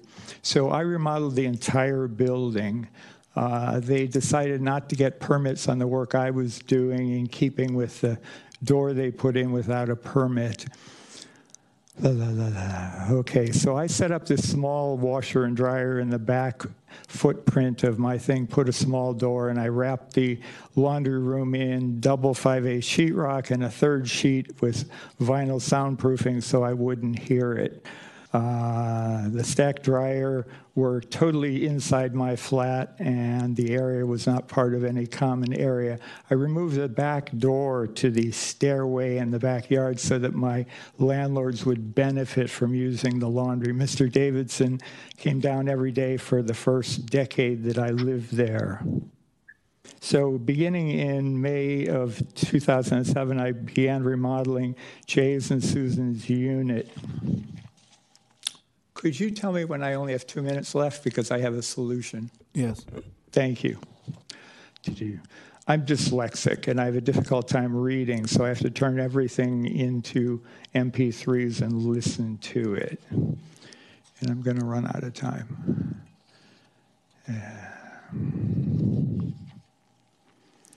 Uh, Did did you need me to pause time now? Pardon? Pausing time for you, or I, I'm a little deaf. pause the time, sir? Yes, could you? Uh, sure. Thank you. I appreciate that.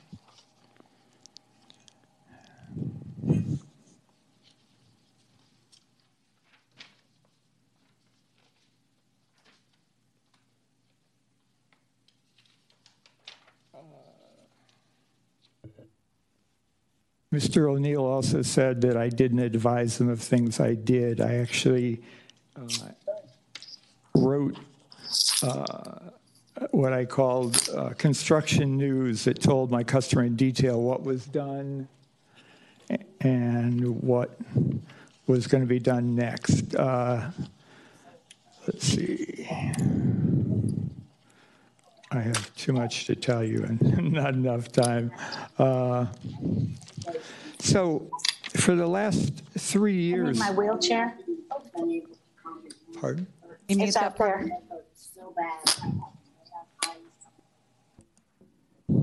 I paused time. Sorry.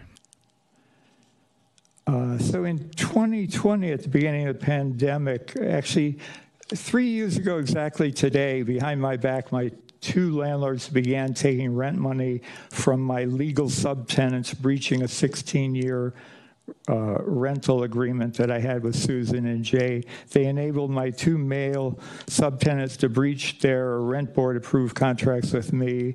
So this began three years of harassment, and it ended with where we are here today, where my landlords, because someone that came to look at the place couldn't get through the door, removed the washer and dryer, what, six months ago. And when I discovered they had no plan to replace it, I went out and bought my own. I borrowed money and bought my own washer and dryer.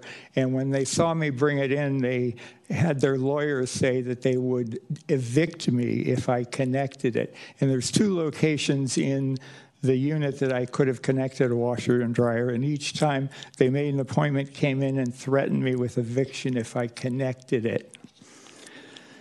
Okay.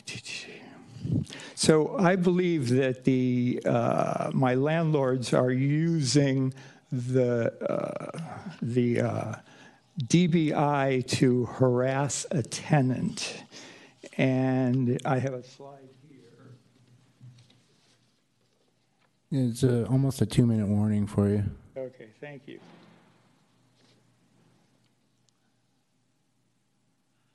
So th- this is the back of the house. There's uh, my unit. Uh, I was told that we need an hour fire rating between the unit and the back stairs. Well, this is Susan's unit, and she has no fire rating at all. She has a wood door, no sheetrock at all. Jay has the same thing, a wood door, no fire rating. And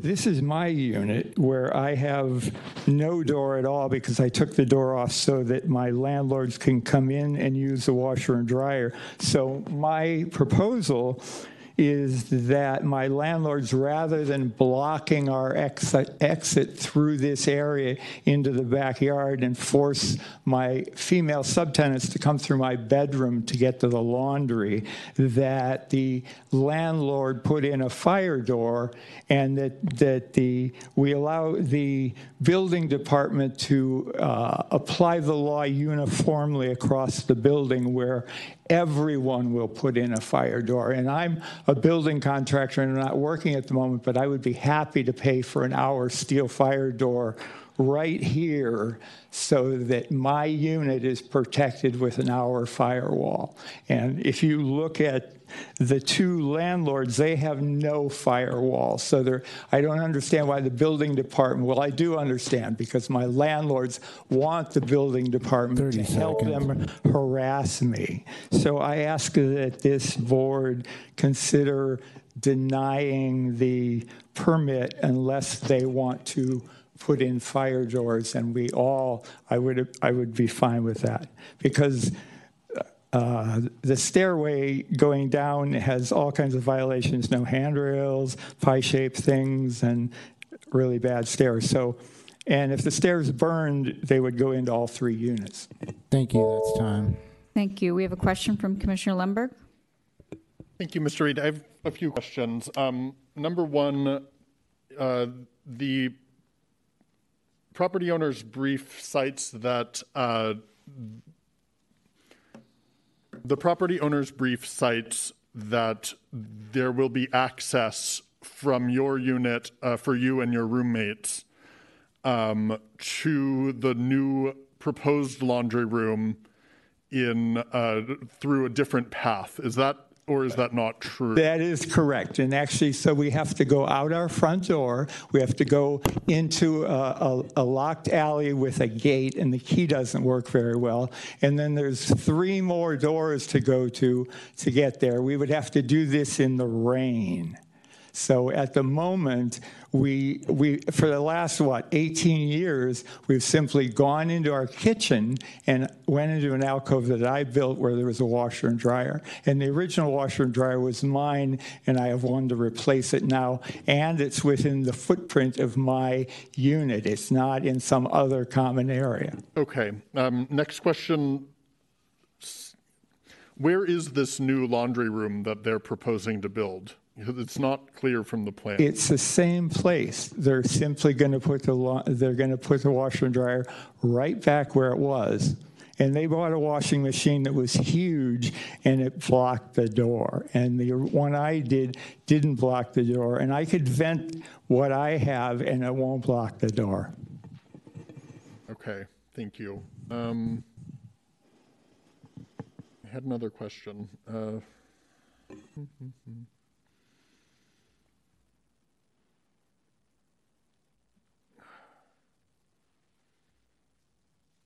I forget. I'll ask in rebuttal. Thank you. Okay, thank you. You can be seated now. Thank you. Thank you. We will now hear from the permit holder, Mr. Davidson.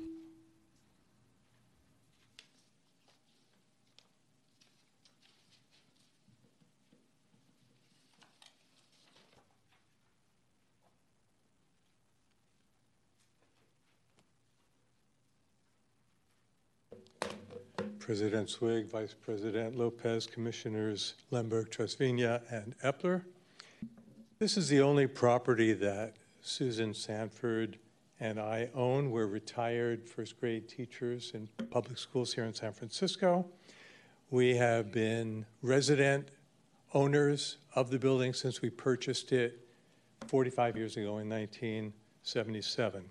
Mr. Uh, Kevin O'Neill, my registered domestic partner, has been living with me on the premises since 2018, has been serving as the building manager for the last year. We support all regulations that ensure justice and fair treatment for all renters, especially seniors, as we ourselves are seniors. We're sorry that the permitted solution to this problem involves infilling the door from the appellant's kitchen to the laundry area. We can see from his complaint that this is not a solution that he likes. We're also sorry that every time we come up with a solution that he doesn't like, he personalizes it, he says that we are harassing him, he calls us bullies, and he presents these solutions and situations to other people in such a way that he says we are trying to force him out of his home. We are not trying to force him out of his home. We're busy people with full and productive lives. We have much more to do with our time than to find ways to harass anybody, and that includes the appellant. It's unfortunate that he sees this this way, and we have no control over his perceptions. We remind him and the commissioners that locating the washer and dryer where they are and installing the non-conforming door were his solutions when he remodeled the building in 2004. Therefore, the, solu- the situation we find ourselves in is the direct result of his actions, but he doesn't seem to see that. We would like the Board of Appeals to understand that there's absolutely no other place on the premises where a washer and dryer can be accessible to everyone who lives in the building. This is our only solution. By allowing the modifications for which we were granted this permit, we will be in a position to continue to maintain the washer and dryer on the premises at no cost to the appellant and his roommates. It will continue to be free, and it's a lot closer than any laundromat. The washer and dryer, we remind him that these are not housing services as defined by the rent board. We're under no obligation to continue to allow the appellant and his roommates to use them, but we're doing so as a convenience that ha- because they've been totally accessible to everyone in the building since they were installed in 2004. yes, it's true that the current washer and dryer are bigger than the original ones. They block part of the door that the original ones did not block. When the original ones gave out and we needed to buy a new washer and dryer, they were all being made much bigger than they used to be, and there was no other option available. Thank you. You finished? Yes. Okay, thank you. We do have a question from Commissioner Lundberg. Uh, Thank you. I, I have a couple of questions. Uh, the, the first one is regarding the changes that were made to the property back in 2004. Um, the way the appellant says it is that you, as the property owner, approved of those changes back in 2004. Is that or is that true or is that not true?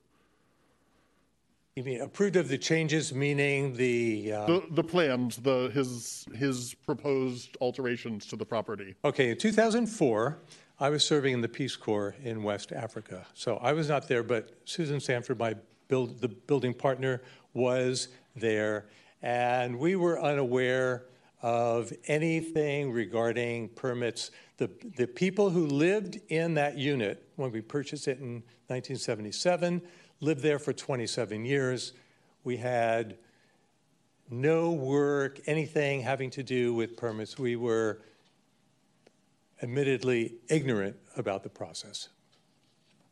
So my question isn't really about permits. It's about whether you knew of the work, knew of and approved of the work that he was yes to yes, be we did. performing. Okay. Yes. Um, my next question is then, why are you making this change now? What what prompted this change in the laundry room location? I, I at least in the record before us, I don't see any complaints. I don't see anything going on. So why make this change now? Right. There have been a lot of problems with the appellant over the last couple of years, and we had to retain a lawyer to help us get through some of the problems. Our lawyer suggested to us that because the appellant does not hold a lease or any kind of rental agreement with us, he wanted to create a rental agreement, but before he did that, he wanted to have the building inspected to make sure that there were no code violations. So we called in the uh, department, uh, the necessary departments to inspect the building, and that's when it came to light that these problems existed. And so we are trying to correct the problems that existed so that we can get everything corrected and then hopefully move on towards getting a rental agreement that the appellant will sign. Okay, so I, I really want to stay away from uh, the kind of landlord-tenant disputes because that's not within our jurisdiction at all. Um, and it sounds like you've both already retained counsel on that. I just want to focus on you know, uh, on this particular change, and I guess a good follow-up question to that is, are there any other changes being proposed uh, to the property that are a result of this inspection that you that you mentioned? No, there's uh, infilling the door, permitting the washer and dryer in the first place because they didn't have a permit, and then it's um, it's retroactively permitting the back door that was uh, it's part of the uh, part of the exhibit, part of my uh, brief that I submitted, showing where there was a door in what used to be the middle window of a bay window. So we are going backwards, allowing that retroactively. Okay. Um, I think that's all I've got for now. Thank you. Okay, thank you. I don't see any questions, so you can be seated. We will now hear from the Planning Department.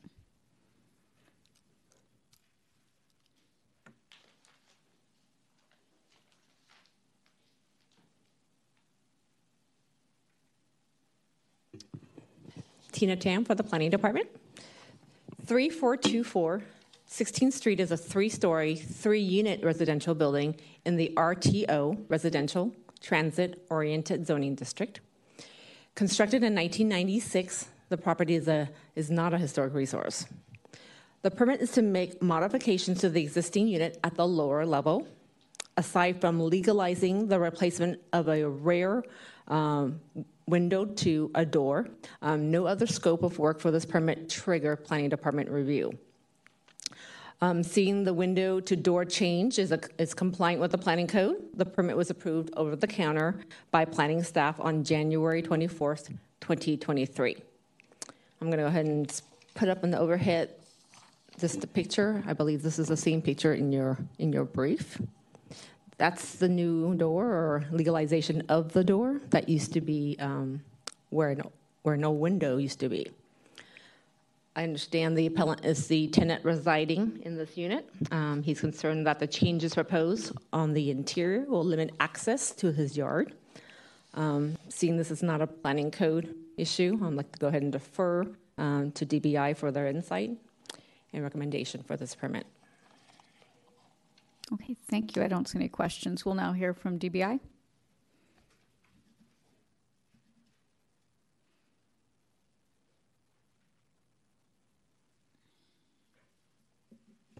Um, Good evening again, Commissioners. Matthew Greene, representing the Department of Building Inspection. Um,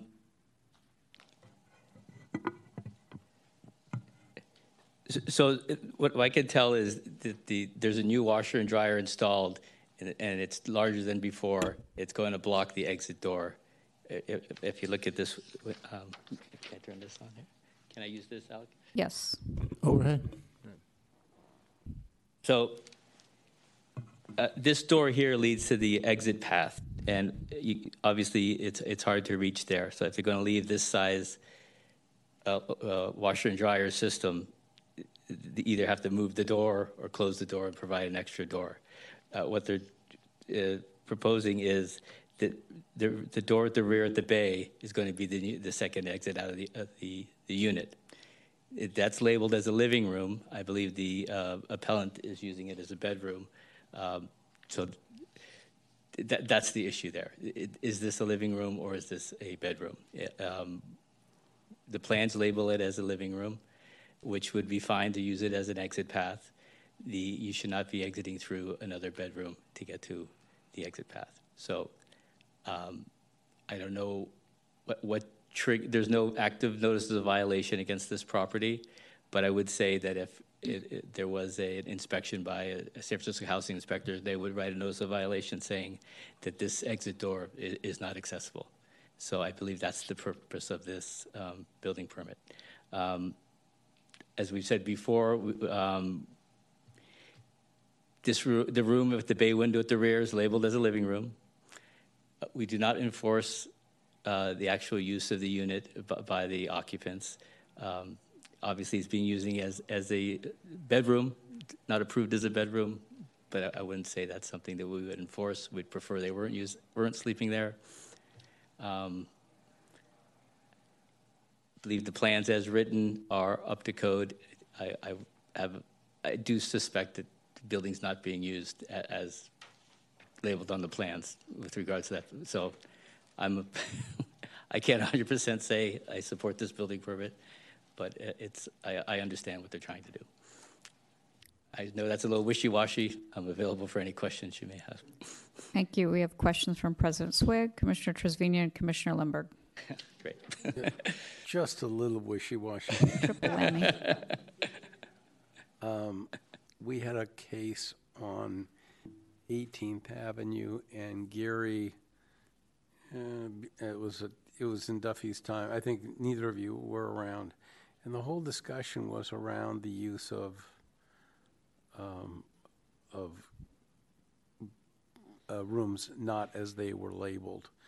Um, I can't recall the, how we found, because once a case has left us, I can remember the cases, but I can't necessarily remember the resolution. But, w- you know, what, what are the, what are the issues? And this may be a, a, a- a Tina question as, as opposed to yourself, but I have questions for yourself just the same. But, you know, what, what about that? Because I think, uh, um, I recall that in, in this case, uh, a, there was a, a stairway involved, uh, a redeployment of the use of that stairway, Um, and, um, and I think the appellant was saying, wait a moment, uh, that will require entry into the living room, which I'm using as a bedroom, and that's why it's all coming back to me now. But what, what, a, you know, what, what exactly sets the protocol, sets the priority, um, sets the guidance from you all as to things like this, where clearly um, access has been, access has been and will continue to be breached. Um, you can't have a door like this. It just doesn't pass muster. You have to have an exit path. That's the that's the law, and um, and so where, where where's the protocol? What triggers what, and what do you have to do? And does that have any impact as to whether somebody is using a, what is labeled as a, a living room, a dining room, or, or a family room as a bedroom? Well, so uh, the architect would design the plans for the, the, the building, uh, they, uh, as its intended use. We, we, we do not police people's day-to-day activities, It'd be impossible and impractical. Um, But as you say, if you have an exit, it has to be clear and unobstructed. You can't have a lock uh, in any door uh, blocking the exit. So I, I would say that if you are using the um, living room for sleeping purposes and the appellant puts a lock on that door, it, that, that's prohibited. It ju- just that's we look at the physical building. You can't have a lock and an exit path. How are they're using that room, i- i- unenforceable. We, we, we can't enforce that. So we go out, we look at the actual physical building. If, if the exit door is too small, that, that's, that's a problem. If it's blocked by something, that's a problem. If it's, there's a lock on it, that's a problem. If somebody's using a room that's not intended to, not something we can enforce. So the, the, the In a practical protocol is, or the priority is, the safety and security.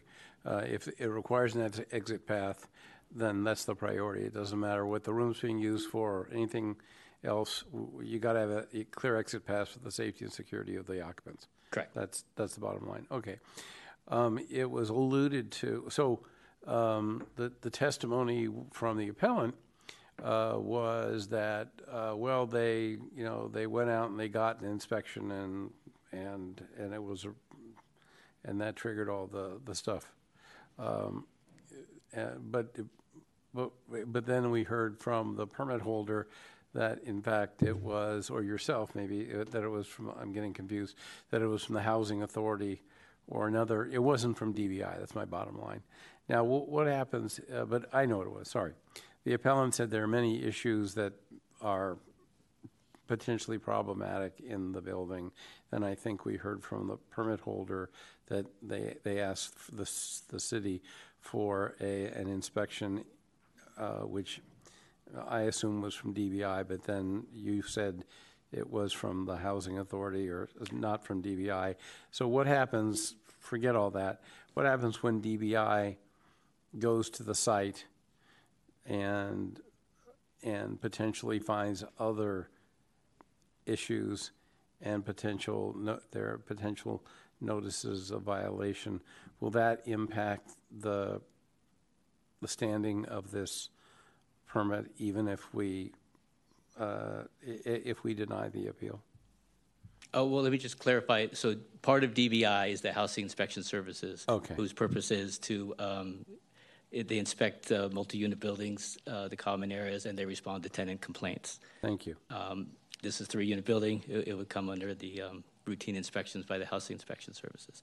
I I believe the inspection they're talking about uh, is a, um, was by a private um, ins- inspector, Robert Nolke, who uh, wa- was a housing inspector in in the past. He was actually my supervisor years ago.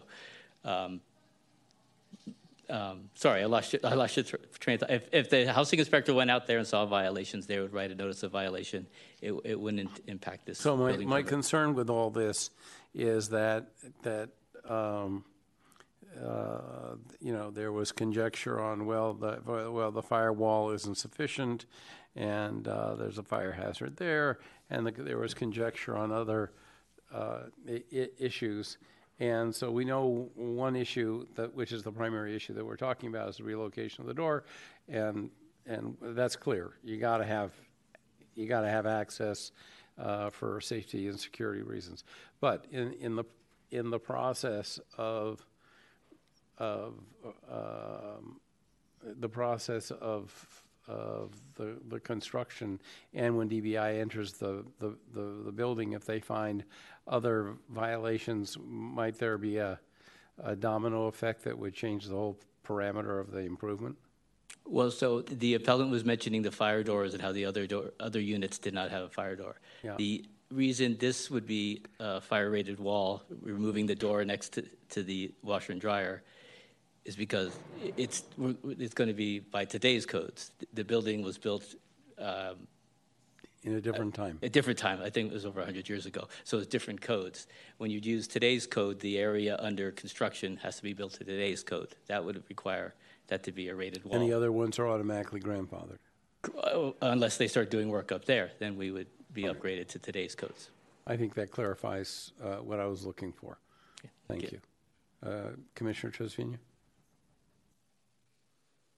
Thank, thank you, President Swig. I just have a, I hope a minor or quick question, and that is, is the problem with the door the obstruction, or is the problem with the door its size, or any method of construction?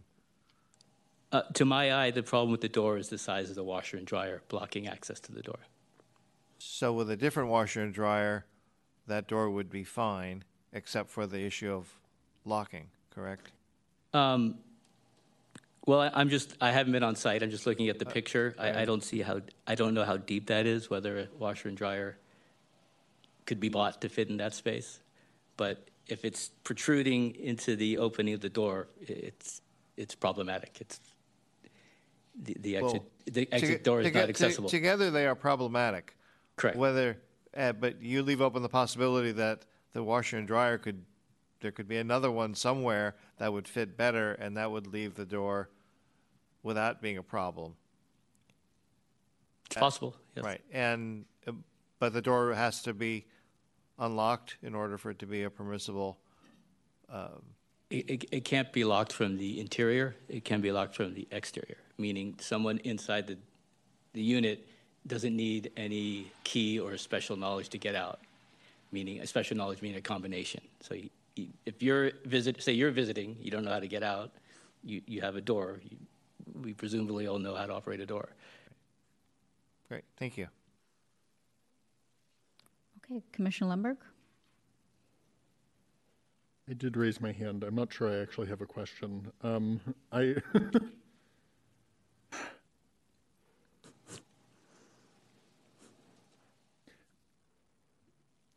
my impression looking at these photos is that this very small room that's been used as a laundry room for the last 20 years um,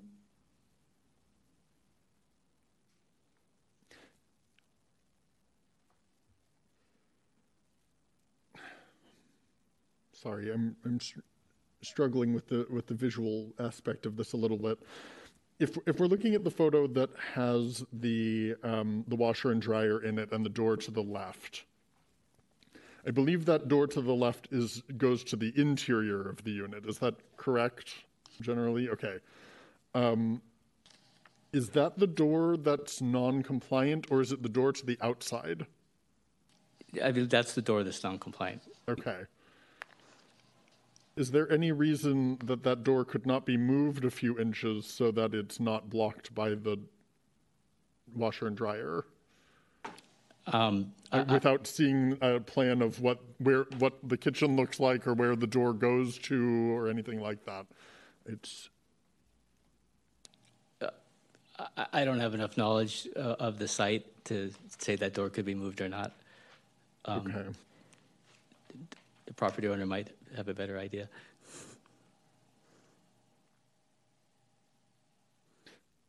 Better question for you, Mr. Greene. Um, is this the only solution that would work for this project to, to get the the property up to up to code?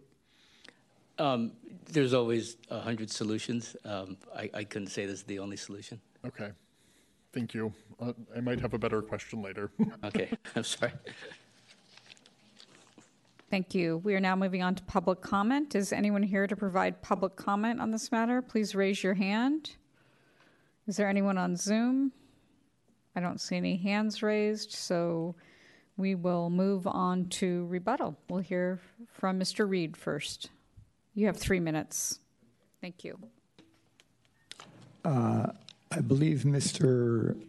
Uh, Davidson owns a condo in Oakland. Uh, Susan on the top floor has a huge laundry porch that's separated from her kitchen with a door, and she has a washer and dryer up there, and they could very easily make that a uh, washer and dryer room for the entire building because, like, my unit had been the washer and dryer room for the building for 20 years, or was it 19 years? Yes. So Susan could take over that responsibility. Uh, what else? Uh, I'm a building contractor, and people pay me to come up with creative solutions. There's a kitchen window. There's two kitchen windows in my kitchen, and one of them could very easily be turned into a door going into the backyard. So there's one solution. Uh, I have been using the room for 19 years as a bedroom, and if it can't be a bedroom, then I have nowhere to live.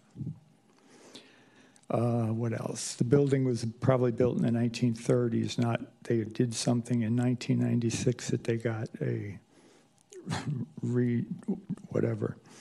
Uh, that might be all I have to say. But uh, I, I, there are other solutions. There's a solution to put the fire door and put an additional door, or I could leave my bedroom unlocked because if there were a fire, my, roommates could certainly come in my room because there's just I've never lived in a place that I didn't trust my roommates, and I've never had a lock on my bedroom. And at the moment, I have this cute dog lock that's really beautiful that is just a passage lock. So my roommates could come in my room at any time. And we actually have an agreement in our roommate agreements that we don't lock doors and that we are responsible to knock on any closed door and be invited in first, or we don't come in. So uh, I think I would pay to turn a kitchen window into a door so that we have direct access to our washer and dryer. And I have a washer and dryer which is smaller, and I know how to 30 vent seconds. a washer and dryer. So I think that might be all I have to say. And so I feel like DBI is being used, and they've had. Uh, they came in my house four times looking for problems, and they finally found one. But uh, over the period of, you know, 10, 15 years, there have been many inspections where a building inspector went from the backyard through my thing, saw the washer and dryer, thought nothing of it, and all of a sudden Thank it's you. a That's problem. time. Okay, thank you. We have a question from Commissioner Trasviña for you, Mr. Reed.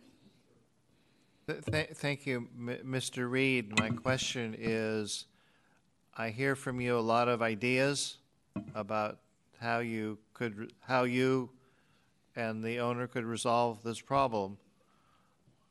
In light of everything you've said today and whatever circumstances exist in the building community, could you foresee and if so, how long would it take for you and the building owner to come up with a, an acceptable solution to both of you? Well, if I paid for it, they they've let me do everything in the flat because I paid for I put hundred thousand dollars into my rental unit because I do this uh, because I love where I live, and so they let me spend hundred thousand dollars. I have the nicest flat in the building, better than Susan or Jay, and I remodeled their flats and and uh, they would probably allow me to do anything. Well, they might not if I paid for it. So do you, so do you think if you and the building owner had a, a month to come up with an idea, you could come back to us in a month? with- Sure. Okay, thank you. Okay, thank you. You can be seated. We'll now hear from Mr. Davidson, the permit holder. You have three minutes. It's my understanding that the building was built in 1904. There is not a washer and dryer at the back of Susan's unit. There is a wa- there is a washing machine. It was an old washing machine when we bought the building in 1977, and it's still there. So that's what we are dealing with. And as for putting in a different washer and dryer, I've been to many appliance stores looking for washers and dryers that were not as deep as the ones that are there now, and I was not able to find one.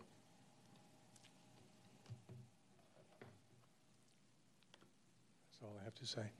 Thank you. No, we, from Commissioner Trasviña. Thank you. I, w- I want to pose to you the same question I posed to Mr. Reed, given the number of ideas that you've heard from him tonight and perhaps some of your own, although I think your list is shorter than his list.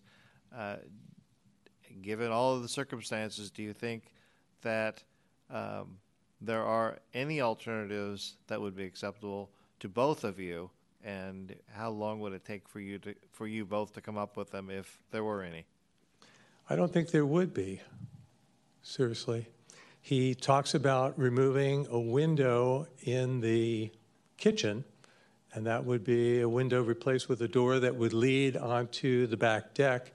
I don't see how that is a solution, especially when we think about the possibility that Susan or I, who are older than he is, might one day, if he moves out, move down there to lessen the number of steps that we would have to walk. And that's not a solution that we would be looking for. So I don't know that there would be another solution. Thank you. Okay, thank you. You can be seated. We'll now hear from the Planning Department. Anything further?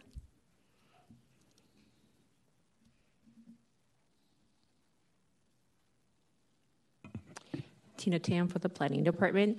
I'm going to try to maybe walk you through the floor plans a little bit more.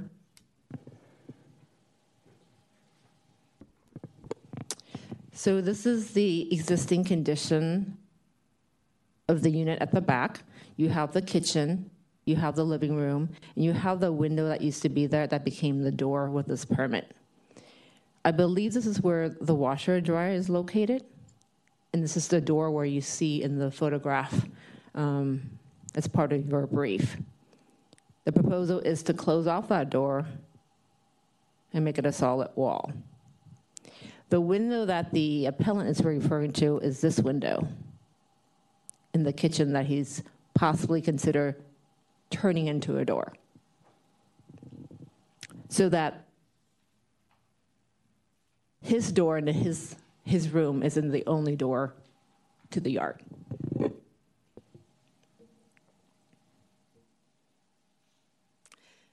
That's all I have. Just wanted to show that information on, on the overhead. Thank you. Any questions? Okay, I don't see any, so we'll hear from DBI.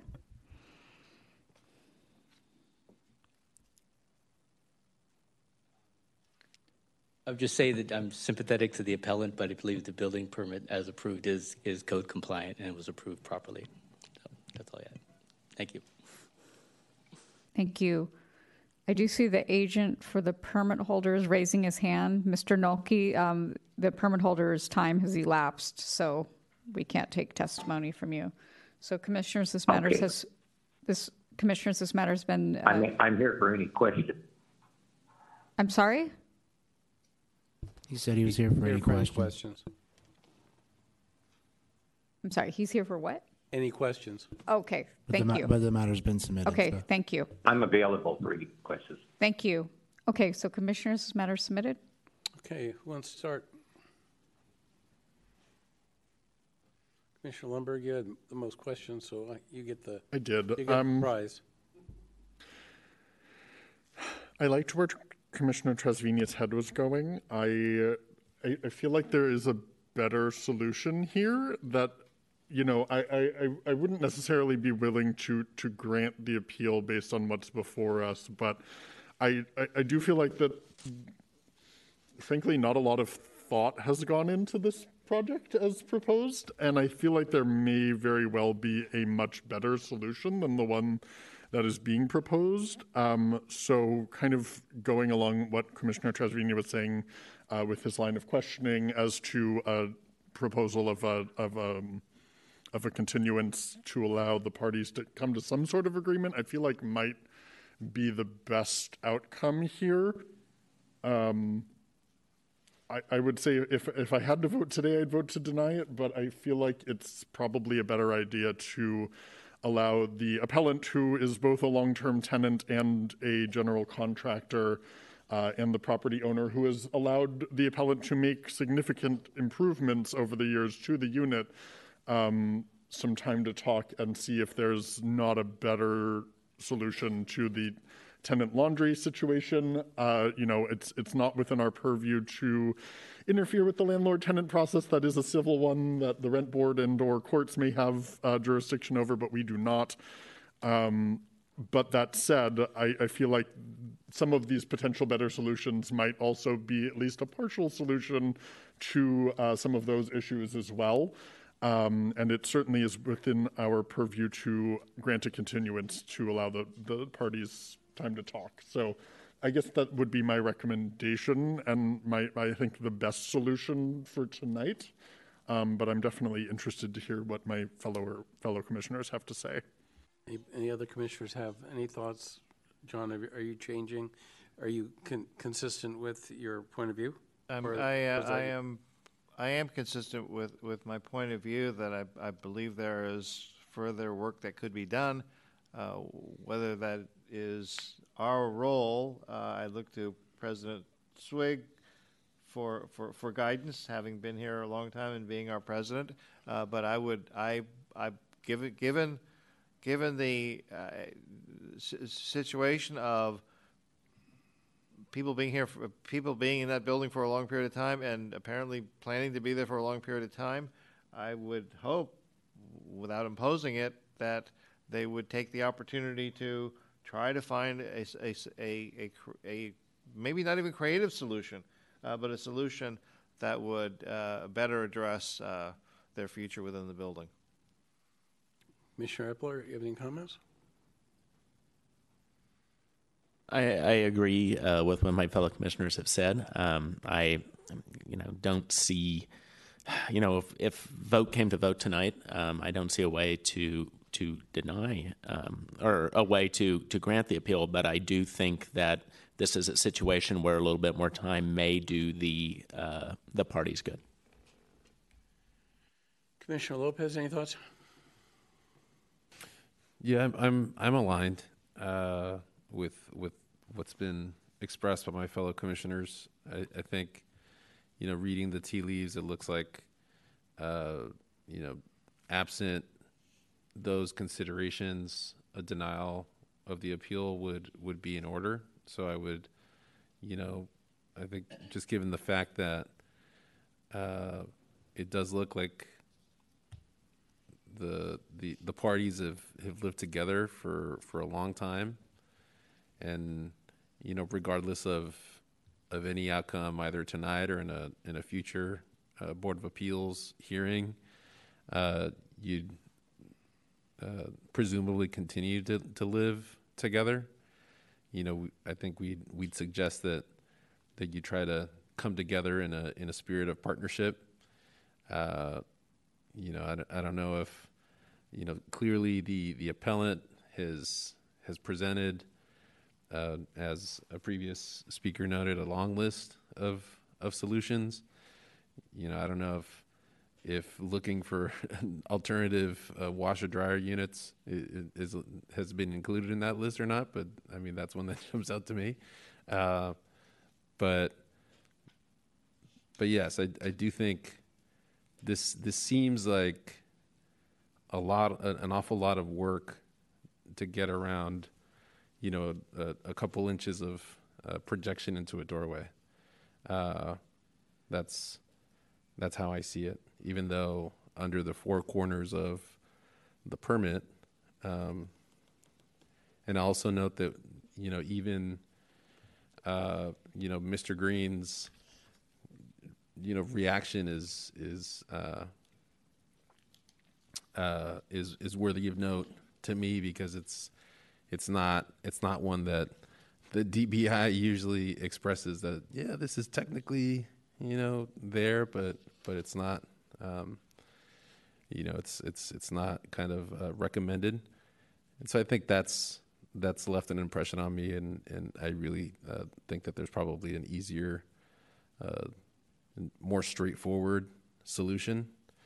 And so we're essentially you know suggesting that you take that time to really uh, you know clearly there's a dispute outside of the four corners of this permit going on but uh, you know we would suggest that that you try to take this time to really approach the problem in a spirit of partnership and and, and try to work it out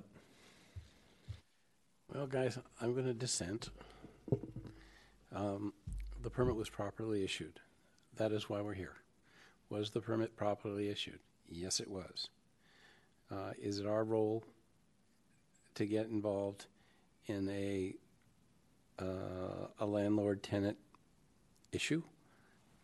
The proper the permit was properly issued, and my my spirit and intention would be to uh, uh, make them all understand that they're hopefully going to live together in peace and harmony, but the permit was properly issued, and therefore the appeal should be denied. That would be my straightforward, cold-hearted, you know, straight by the guidelines. Now, let me tell you why I I stand by that. Um, my experience of, uh, with regard to precedent setting. If we do this, then every time we have something like this, which is, well, I got a better idea, and he's he or she or, or whomever is doing it all wrong. Uh, I think I think we should you should let us talk about it longer, and it, it, and then we're just because you did it for them.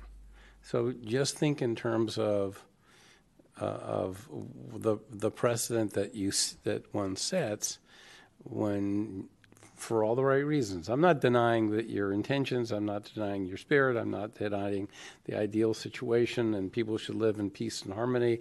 And you can do, you can do a good job, guys, if you go revisit. What, what I am, the permit was properly issued.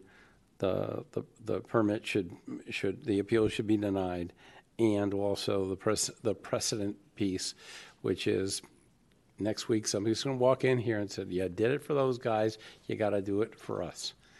So I leave you with that, and you can make a motion to continue. I probably am going to dissent, but because I think the permit was properly issued and the appeal should be denied. And, and that's where I'm at. So you can do whatever, what- whatever you want. And I'm prepared to lose, but, you know. Know, as I stated earlier, uh, the first direction I look is to you, President Swig, because you have, as our president and as the most senior member here, the experience to be able to uh, take into account people's intentions. Uh, my questions was equally to both parties.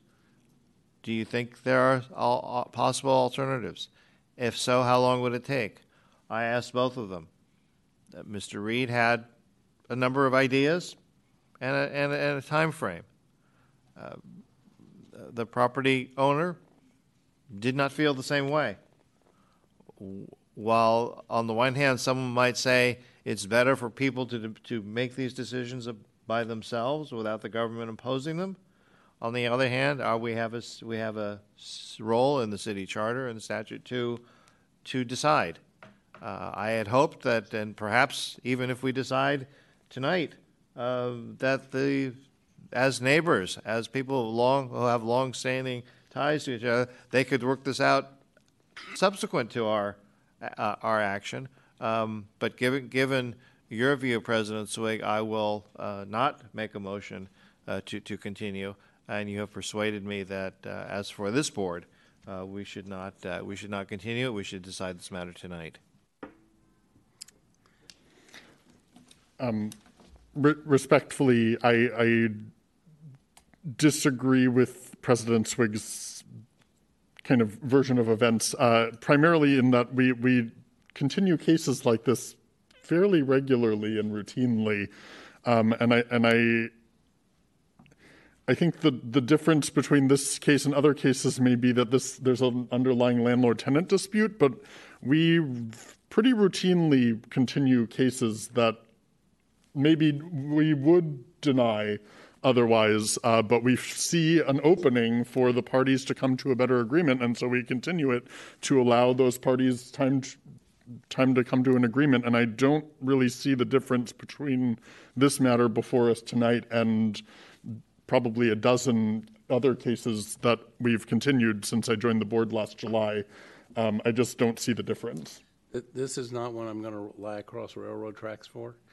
Um, And uh, what I am mindful of, um, the, a couple of things I'm mindful of. Um, One, one, are we perpetuating an illegal situation, safety and security issue because there's a blocked doorway? Uh, I'll let, I'll let the, the, the city authorities who are responsible for upholding those issues deal with that. Um, uh, Two, are we causing grievous harm to the property owner?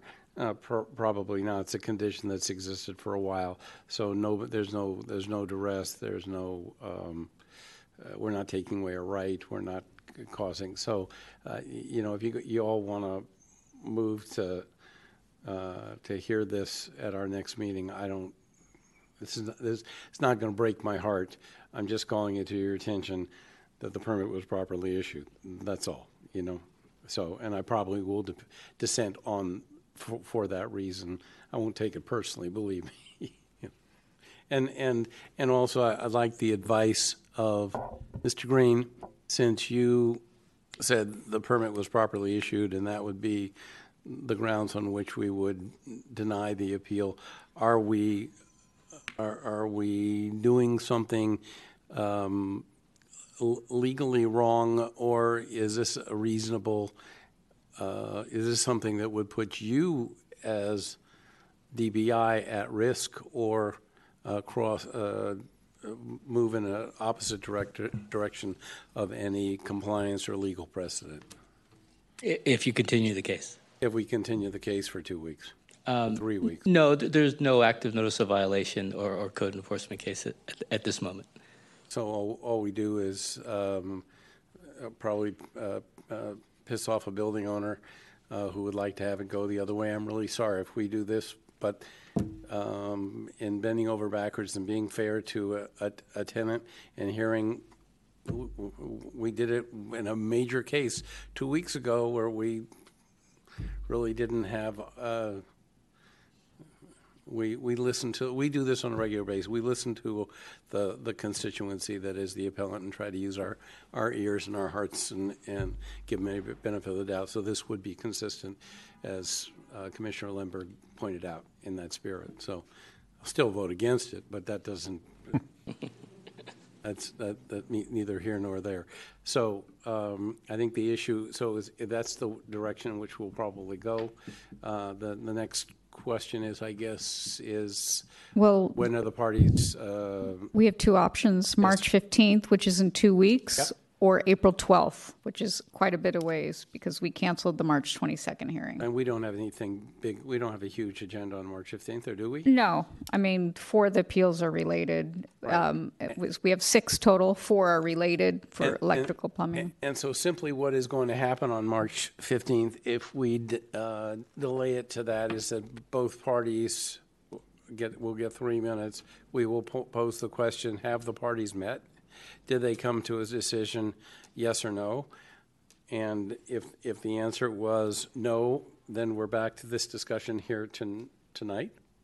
Uh, And if they say yes, uh, it makes for greener pastures, sunny skies, and a happy reconciliation. Okay, did you want to allow them to submit any further briefing or a one-page or three-page proposal or something Um, like I, that? I, I think, I, I think any submission would have to do specifically with the re- revision of a plan that would show us that we've moved this door from point A to point B, and we've gone over this with DBI, and they say this will probably pass muster and, and uh, move from there.